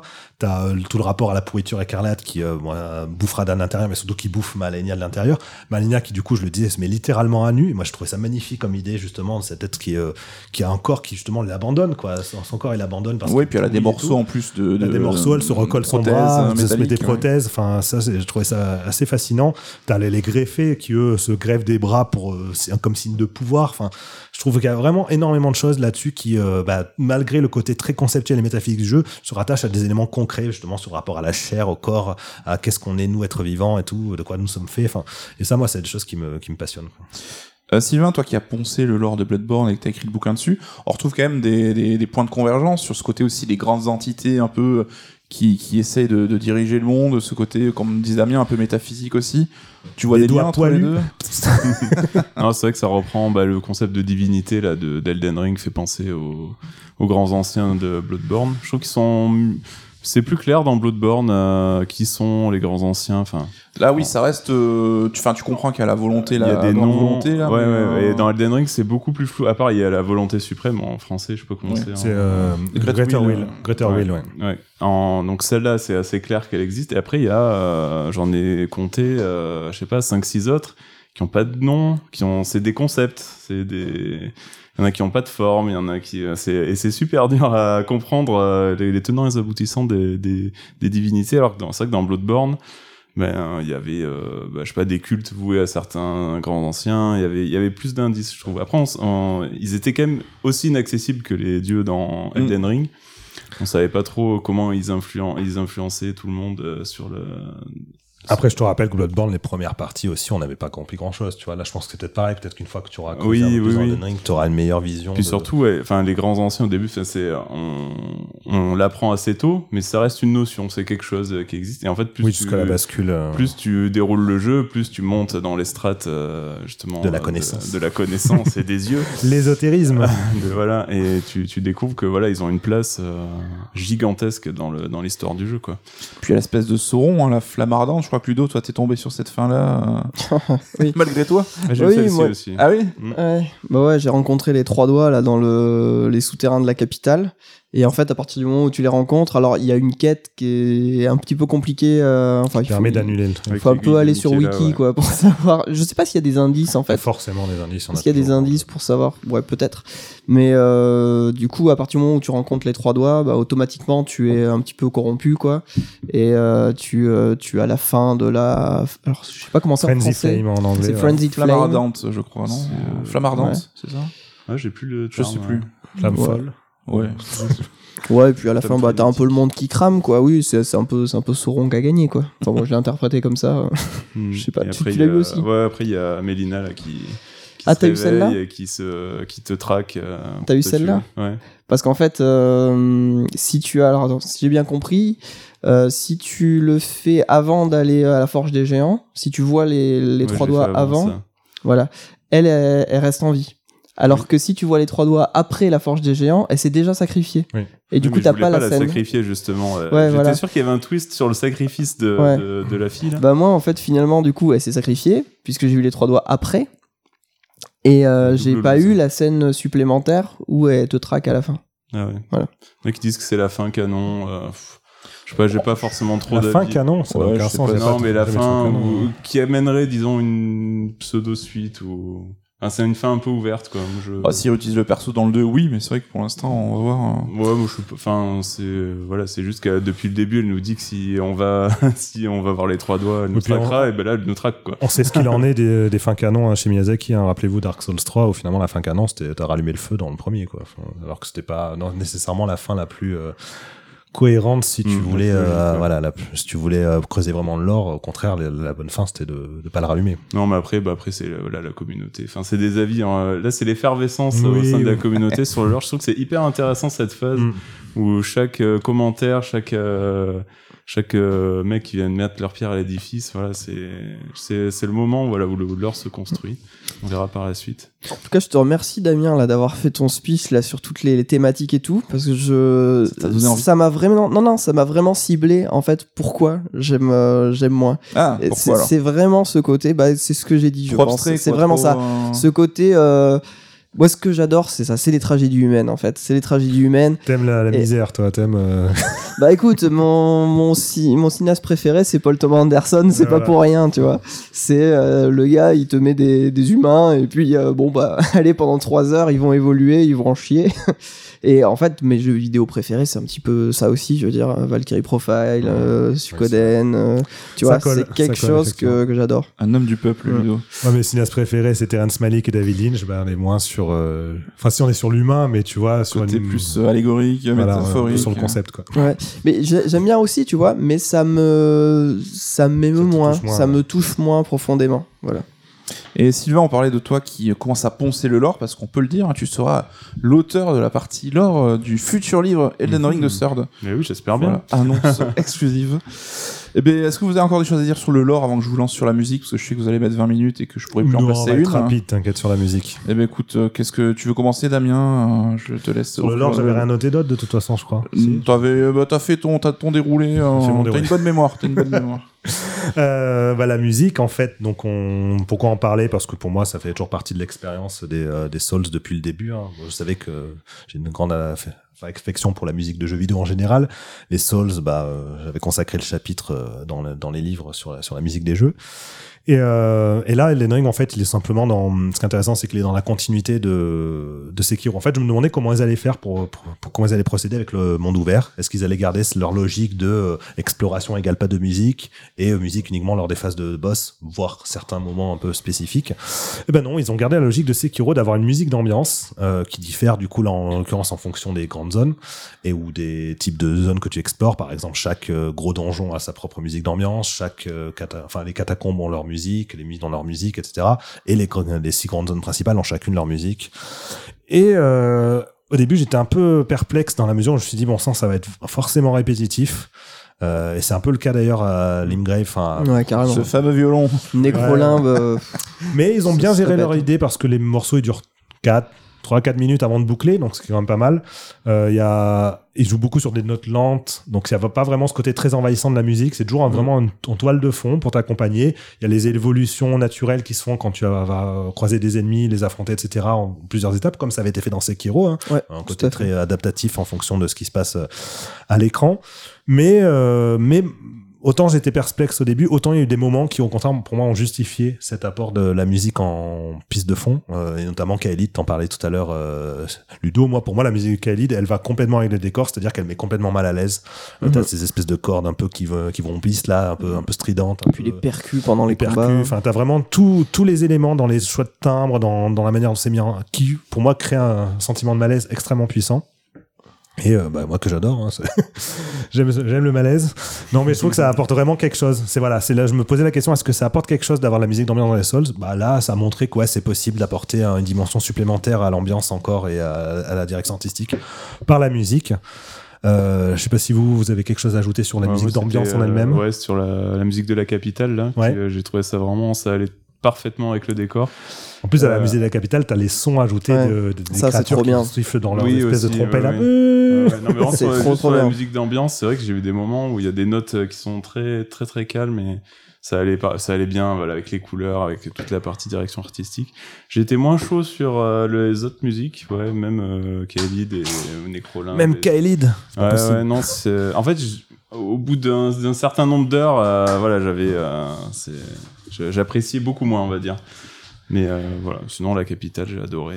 Ludo sur la musique Euh, bah, moi, je trouve ça très bien, en effet, ouais, qu'ils aient rajouté des musiques d'ambiance et des musiques de combat euh, contre les mobs de base euh, à la Sekiro. C'est exactement la même philosophie que Sekiro, pour le coup. Euh, mais en effet, il y a eu des moments où je trouvais ça trop répétitif quand ça faisait trop longtemps que j'étais dans cette zone-là. Il m'est arrivé, il m'est arrivé, il m'est arrivé de changer de zone juste pour pouvoir avoir une autre musique. Je crois que t'allais dire que t'avais coupé le son. Ouais, Non, là, non, j'allais non. dire un scandale. mais- Mais au bout d'un moment, c'est juste que, tu vois, euh, quand j'ai été trop longtemps euh, à Necrolimbe, euh, bah, je me disais, bon, attends, il faut que j'aille ailleurs, quoi. Il faut que j'aille à Lurnia un petit peu juste pour changer de musique parce que ça me prenait vraiment la tête. Et euh, j'ai eu aussi ça un petit peu, bah, encore une fois, dans les catacombes et tout, parce que les catacombes, c'est tout le temps la Ouais, même ambiance sonore.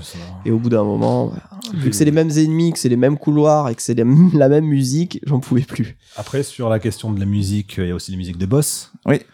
Et sur les musiques des boss, là, pour le coup, on est vraiment dans une philosophie similaire à ce qu'il y avait dans, dans les précédents. Euh, on a sur des musiques qui sont vraiment grandiloquentes, qui te pètent à la figure justement pour te aller avec ce côté imposant des ennemis, pour te faire peur en fait quelque part, et en même temps ce côté très euh, majestueux, spectaculaire, tragique selon les, selon les affrontements en question. Mon seul reproche, moi, sur les musiques de boss, c'est quand, euh, mais c'est pas un reproche spécifiquement lié à ce jeu, c'est qu'en fait, c'est simplement la même esthétique musicale depuis euh, depuis plusieurs épisodes, quoi, depuis euh, Bloodborne en fait, Bloodborne, Dark Souls 3. On est toujours sur les mêmes timbres musicaux, on est toujours sur les musiques qui tournent autour de des cordes en fait, en grande partie, les chœurs aussi très très présents, pas mal de cuivre, pas mal de grosses percussions, mais parfois de l'orgue ou de le clavecin qui va se rajouter. Donc on est vraiment toujours sur cette esthétique un peu gothique, on va dire, de la musique mais euh, ils utilisent jamais par exemple le, les pupitres des bois quoi. Enfin tout ce qui est flûte et tout. C'est très très très rare qu'il y ait de, la ces instruments là et moi, je trouve que c'est dommage mais ça, ça apporterait une, une dimension supplémentaire de jouer sur d'autres timbres etc quelques morceaux le font. Euh, je pense à celui par exemple contre euh, le cerf géant. Enfin le cerf euh. C'est ton, c'est ton coup de cœur du, du Ouais, jeu, hein, j'ai c'est pas mon coup de cœur du jeu mais je l'ai vraiment adoré et euh, lui par exemple la musique bah, de Yuka Kitamura donc qui était une compositrice déjà présente sur Bloodborne Dark Souls 3 Sekiro etc euh, qui euh, voilà est allé chercher des timbres très très différents euh, des timbres même avec des consonances plus asiatiques et tout dans l'utilisation de la flûte qui est utilisée. Je sais pas si c'est une flûte à roseau je sais pas mais elle a vraiment un timbre très très spécifique euh, pareil sur la musique contre Renala, donc encore notre boss extrêmement marquant qui Mm. la joue sur des sonorités cristallines, sur le- l'apport du piano. euh. Enfin vraiment voilà, c'est aller chercher des- quand ça va chercher dans notre timbre, bah, je trouve que la musique est encore plus marquante puisqu'on y fait plus attention. On n'a pas l'impression d'avoir à chaque fois les mêmes dérivés euh, esthétiques, même si voilà, c'est jamais les mêmes mélodies, c'est jamais les mêmes progressions musicales, mais on est souvent sur des, des styles un peu similaires. Là, j'aime bien quand ça change. Donc j'espère que pour les prochains, ils essaieront d'autres choses. Tu vois, je trouve que la, les choix esthétiques musicaux sont moins variés que les choix esthétiques euh, du jeu lui-même, Mm. les choix esthétiques visuels. Donc j'espère qu'ils pousseront le plus loin le- les, les différences de timbre sur les, sur les suivants. Mais bon, en dehors de ça, moi j'ai trouvé ça fantastique. Ludo a pas été trop marqué, il en parlait en début d'émission de, de- des musiques de boss, mais je vous invite euh, à écouter aussi les musiques en dehors du jeu, histoire de vraiment profiter en dehors de l'intensité des combats, et vous verrez qu'il y a vraiment quelques perles dans le lot quand même. Eh bien, très bien. On va terminer notre tour d'horizon en, en discutant un tout petit peu du multijoueur. Pour cela, on va utiliser notre cloche d'invocation pour ramener Ken. Bonjour. Ah, la mise en scène est incroyable, c'est dommage que vous ne l'ayez pas vu. Euh, juste avant de parler du multi, Ken, en deux minutes, tu peux nous dire ton avis sur le jeu. Je crois que t'es plus un peu comme Ludo, donc ça va équilibrer un petit peu la, la balance. ouais, ouais, bah, euh, j'ai joué 55 heures et il a fini par m'ennuyer ce jeu vidéo, donc du Ce coup. jeu je- vidéo, allez, ça donne même pas le nom là. Je le finirai jamais, mais c'était bien. J'ai passé un bon moment dessus, mais disons que ouais, c'était interminable et euh, quand je vous ai entendu parler de plus d'une centaine d'heures, je me suis dit non. Enfin, à un moment, j'avais l'impression d'aller au taf, quoi. C'est qu'au début, tombé des mains, quoi, vraiment. Ouais, dit, hein. littéralement. C'est qu'au début, je kiffais le truc de la découverte et tout, mais le problème, c'est que, enfin, tu fais une zone et puis après, tu t'es téléporté et là, tu vois qu'en fait, la zone, elle, elle fait euh, 15 fois ce que t'avais prévu, machin. Enfin, du coup, c'était un super bon moment, mais ouais, c'est juste qu'en en termes de rythme, je m'y retrouve largement plus dans dans les, les, les anciens jeux de From Software que dans celui-ci que je trouve, euh, ouais, d'un point de vue open world, encore pas totalement maîtrisé, quoi. Et sur ces 55 heures, est-ce qu'on peut dire que t'as au moins passé 10 heures à multi? Ouais, Alors raconte-nous, parce que toi, t'es un homme, t'es là pour aider les gens, en fait. C'est ça voilà, c'est ça. Non, mais en fait, euh, pour expliquer multiplayer companion. Exactement. Non, mais en fait, euh, donc c'est mon quatrième From, Software. Et en fait, euh, j'ai jusque-là jamais rien compris au multi des jeux From Software. Euh, J'avais du coup commencé avec Dark Souls 1, je l'avais chopé quand il était en Game with Gold, donc il y avait plein de gens sur le jeu, mais je n'y comprenais rien du tout, mais vraiment rien de rien. Donc du coup, j'avais fini par laisser tomber. Ensuite, Dark Souls 3, euh, j'y ai encore moins rien compris. C'est qu'il y avait le système de... Comment on appelle ça? Les factions, les covenants, c'est ça? Oui. Et euh, bah, c'est le bordel en fait, parce que du coup, tu avais des factions qui étaient alliées, euh, adversaires, etc. Donc selon qui tu rejoignais, tu pouvais tomber dans telle ou telle partie. Pareil, j'ai rien compris, j'ai arrêté, je me suis foutu hors ligne. Et là, Elden Ring, c'est super bien foutu parce que c'est simple en fait. Ça reste nébuleux, gars, un petit peu, non? T'as des items Oh. de partout. euh, Ouais, t'as quelques items en Mais fait. le menu est à part. Donc, euh, Ah, le menu multi ah, est à part. ouais. Ça traîne pas au C'est milieu de- du reste. Mais ouais, t'as un item euh, pour euh, te faire invoquer si jamais il y a quelqu'un qui est en train d'être envahi par un joueur, parce que comme d'habitude, du coup, on a du PVP ou du PVE. Tu peux soit envahir des gens pour foutre le sbull dans leur partie, soit euh, te faire invoquer pour euh, du coup aider un joueur. Et euh, donc c'est super simple et très bien foutu parce que par exemple dans le jeu t'as des euh, statuettes de Marika, je crois que ça s'appelle, Mm. où en fait euh, bah, c'est des petites zones où tu peux, euh, tu sais que les joueurs vont avoir tendance à chercher des marques d'invocation à ce niveau-là. Elles sont centralisées sur certaines zones. Donc euh, bah ce que j'ai fait au début pour tester, c'est que j'avais affronté euh, Margit, c'est ça? Ouais. Et euh, bah, ça s'était plutôt bien passé et je voyais sur internet que les gens galéraient. Donc je me suis dit bah allons-y, euh, je vais aider les gens et j'ai commencé, j'ai posé ma petite marque d'invocation. En plus pour Margit, elle est vraiment juste devant la l'arène, donc c'est parfait. Je me suis fait invoquer et et super bon moment quoi en fait, c'est que ça marche super bien. euh, T'arrives, tu tues le boss, tu repars, t'as un petit bonus. Tu gagnes aussi une rune majeure Ouais. qui est très pratique parce que du coup Euh, euh, pas les runes majeures, les. euh, pardon, pas les runes arcs majeures. de runes. Les Les arcs, runiques. runiques. Les arcs runiques. Exactement, les arcs runiques qui te permettent d'activer les runes majeures, du coup. Donc j'avais un stock phénoménal de runes majeures sur moi. Et puis même pour les, euh, les catacombes, hein, qui sont très nombreux dans le jeu, en fait, pareil, à chaque fois, tu as à l'entrée des catacombes toujours une statuette de Marika, pareil. Et donc euh, tu peux euh, te faire invoquer et faire toute euh, la petite zone avec... euh, Du coup, Ken refaisait plusieurs fois les catacombes Ouais, que tout le monde ouais, ouais. de- Ah là, ça m'a saoulé ici une fois, mais toi, tu les faisais en double. Ouais, c'est ça. C'est que, en fait, les catacombes ont toutes euh, un petit gimmick particulier, toujours un petit truc caché, un petit mur par-ci, euh, par-là. Et euh, donc, forcément, euh, moi, je le faisais. Alors, il m'arrivait des fois aussi, très honnêtement, de galérer. Je me disais, je ne trouve pas le gimmick dans ces catacombes. J'invoquais un mec et euh, le mec me montrait. J'étais content et je me suis dit, bah, à mon tour de passer le message. C'est beau, c'est beau. euh, je finissais mes catacombes, je mettais une marque, j'attendais sagement qu'on m'invoque et je faisais les catacombes avec le mec. Et puis, euh, bah, c'est là que tu utilises les émotes aussi. euh, du coup, parce que tu peux pas communiquer avec les gens directement, mais tu peux leur dire par exemple, hey, viens par là, ce genre de truc. Et, et, c'était assez marrant parce que en tant que personne invoquée, par exemple, tu peux pas euh, taper les murs euh, qui disparaissent. Mm. Donc du coup, euh, tu dois te mettre devant le mur, taper dedans, mais faire comprendre à l'autre que c'est lui qui doit taper dedans. Donc des fois, t'es là, tu spammes les émotes pour qu'il tape dedans. Finalement, il tape dedans, donc t'es content, tu fais des émotes joyeux, etc. Et puis t'as aussi euh, des trucs qu'ils ont ajoutés. Je pense que c'était pas euh, là avant, c'est que t'as des pierres euh, qui parlent. En fait, parce Mm. que les persos ne parlent pas, mais par exemple, tu peux utiliser une pierre qui dit euh, hello, comme ça, donc pour dire bonjour. Et tu peux dire merci, tu peux dire je crois, tu es très beau, ce genre de choses. Donc il y en a quelques-unes. Et c'est vrai que globalement, c'est un des trucs qui m'a le plus amusé sur le jeu, euh, cette partie euh, multijoueur, parce que ouais, il y avait vraiment beaucoup de bienveillance. Mm. C'est que ça m'est déjà arrivé aussi un coup, euh, on est sur un boss avec des gars et manque de bol, je meurs. Et euh, le mec m'envoie un DM après, il m'a dit euh, ouais je l'ai eu, euh, merci parce que j'étais pas au courant qu'il l'avait eu comme j'étais mort. Et il Ah, m'a dit trop ouais cool. merci. Et là, je fais ah trop cool, je suis content pour toi. Enfin, il y avait vraiment un échange et du coup euh, je m'y suis vraiment beaucoup retrouvé à ce niveau-là. J'ai pas fait de grosses sessions multijoueurs dans le sens où je crois que tu peux carrément faire euh, par exemple tout le château de voile orage en coopération si tu veux. Ah ouais, Parce que c'est, on, on peut être trois maximum dans un groupe. Plus si jamais il y a des gens qui viennent t'envahir en cours de route. Mais moi, je me focalisais surtout sur les boss et les catacombes. Mais euh, ouais, super bon moment. Il y a eu des moments de tension aussi où on était en train de faire Renala à 3. Et euh, il y a un mec qui nous, enva- il nous a envahi pendant qu'on était en train de faire Renala. Donc il s'est retrouvé avec nous dans la salle avec de l'eau par terre et la lune, etc. Et donc on avait Renala qui nous envoyait des géants et lui qui en même temps nous frappait derrière. Et au final, il nous a tués tous les trois. Donc j'étais dégoûté. Mais ouais, c'est plein de petits moments comme ça qui se sont ajoutés à mon aventure et qui probablement ont fait aussi et que je me suis lassé avant de finir le jeu parce que forcément je faisais tout en double, en triple. Bah là, avant de- d'arrêter de, jouer, euh, je me suis battu contre le. Rijkaard, voilà, exactement. Et pareil, euh, bah, j'étais en multijoueur et euh, on était tous là avec nos bâtons laser et tout, tout, tout, on lançait des lasers dans tous les sens. Je trouvais, enfin, je trouvais ça super marrant, quoi. Margit, combien de fois tu l'as tué? Oh, je sais pas, Margit, beaucoup, parce qu'en plus, c'était, euh, on commençait tous le jeu et c'était à l'époque où euh, tout le monde galérait dessus, comme je l'ai dit, et je sais pas, j'ai dû le faire peut-être une quinzaine de fois, Margit. T'étais un peu Let Me Solo Him euh, avant l'heure en fait. euh, Vous en avez parlé de ça Non, justement, ouais. j'allais l'aborder, mais avant ça, je voulais rebondir aussi sur le l'arconique. On n'en a pas parlé, mais ça fait partie, juste en parenthèse, ça fait partie aussi des autres, autres outils. euh, Oui, oui. l'utilisation des runes majeures voilà, qui peuvent majeurs faciliter. qui peuvent euh, vraiment faciliter, enfin, te, te faire monter de niveau, euh, te faire monter soit toutes tes, Oui. toutes tes statistiques, soit uniquement euh, les points de vie, les points de magie. Enfin, t'as vraiment des aides supplémentaires encore apportées par, par cette Ouais, et, et là, du coup, bah, la, la rune majeure de Godric, euh, elle te file 40 niveaux en plus, en fait 5 niveaux sur les 8, euh, les 8 statistiques. Et en fait, j'ai fait euh, tout le jeu avec ce buff de Oui, 40 parce que niveaux. t'en avais donc- 200 dans ton. Dans ta Ouais, j'en avais énormément euh, parce qu'à chaque fois que je tuais un boss avec quelqu'un, bah du coup ça me filait une euh, un arc runique. Donc ouais, en fait j'étais tout le temps 40 niveaux de plus que ce que j'étais réellement. Donc en fait le jeu je roulais dessus grâce à cette euh, à cette mécanique ouais. Et puis ouais du coup pour revenir sur cette histoire de Let Me Solo Her, c'est Oui. euh, Euh, donc il y a un boss qui s'appelle Malenia. Malenia. Moi je l'ai pas Qui est vu le du coup. boss le plus dur du jeu, de, Voilà. ce qui semble.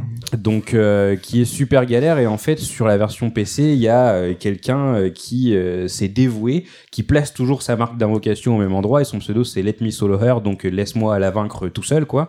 Et euh, du coup euh, je sais pas comment mais il fait comprendre aux autres joueurs qu'il doit bah, avec son, Ah, son son je- suis ouais. bête moi.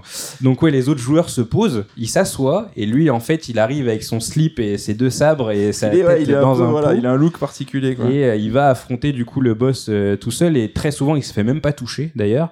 Et du coup c'est devenu un peu une légende sur internet. Il y a des gens qui ont commencé à réaliser des modèles 3D de lui pour Des qu'on puisse euh, et tout. Il y a eu des l'imprimer en. fan art, il y a eu euh, ouais, La des légende. statues, Il y, a, il y a énormément de choses, ouais. Mais c'est vrai que ouais, je trouve ça super agréable euh, parce que, enfin, on a toujours cette vision des jeux From Software, ouais, faut le faire tout seul pour que ce soit légitime. Même quand Elden Ring est, est sorti, il y a des gens qui remettaient en cause la légitimité de l'utilisation des cendres. Ouais, on en. Et euh, quand tu décides de, de, de te dire bah nique à tout ça, je joue au jeu comme je veux et que du coup euh, Comme bah, le jeu me permet d'y jouer. voilà exactement ouais et que euh, bah si jamais tu galères sur un boss, tu te dis bon bah vas-y si j'ai un abonnement, je vais invoquer une ou deux personnes pour faire le boss avec moi et dans l'autre sens si tu dis bon bah je vois que les gens galèrent et du coup je vais les euh, je vais les aider ouais c'est ça crée des petites expériences des espèces de micro amitiés comme ça C'est sûrement pareil sur Sky Damien d'ailleurs Mais je voulais le dire, tu m'as tu m'as tellement devancé. Mais sur ce côté Il a lu dans tes yeux, là. entraide, revenir sur des niveaux déjà faits pour aider à trouver des trucs cachés. Mais oui, c'est c'est ça, Ken, Donc- lance-toi, lance-toi Ouais, dedans.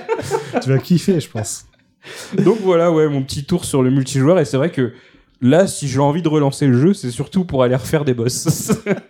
Plus que pour avancer sur ma propre aventure, ouais. Eh ben, merci pour ce témoignage Mais de touchant, rien. Ken. Ben, on a terminé, donc euh, ben, merci aussi Ludo à toi, merci beaucoup. Bah ouais, merci à vous. Merci cool. Damien. Merci. Et surtout, mais merci Sylvain, merci d'être venu jusqu'à Toulouse et merci pour tes lumières euh, pour cet épisode. Merci à vous. Et ben voilà pour Elden Ring, hein, depuis le temps qu'on vous promettait ce podcast, on espère que ça vous a plu. C'était un peu long, mais bon, on se dit tant qu'à faire, on- il y avait de quoi donner, quoi. Donc, euh, on vous souhaite euh, une bonne écoute et on vous dit à un prochain rendez-vous dans un nouveau Surstrike EX. Bye bye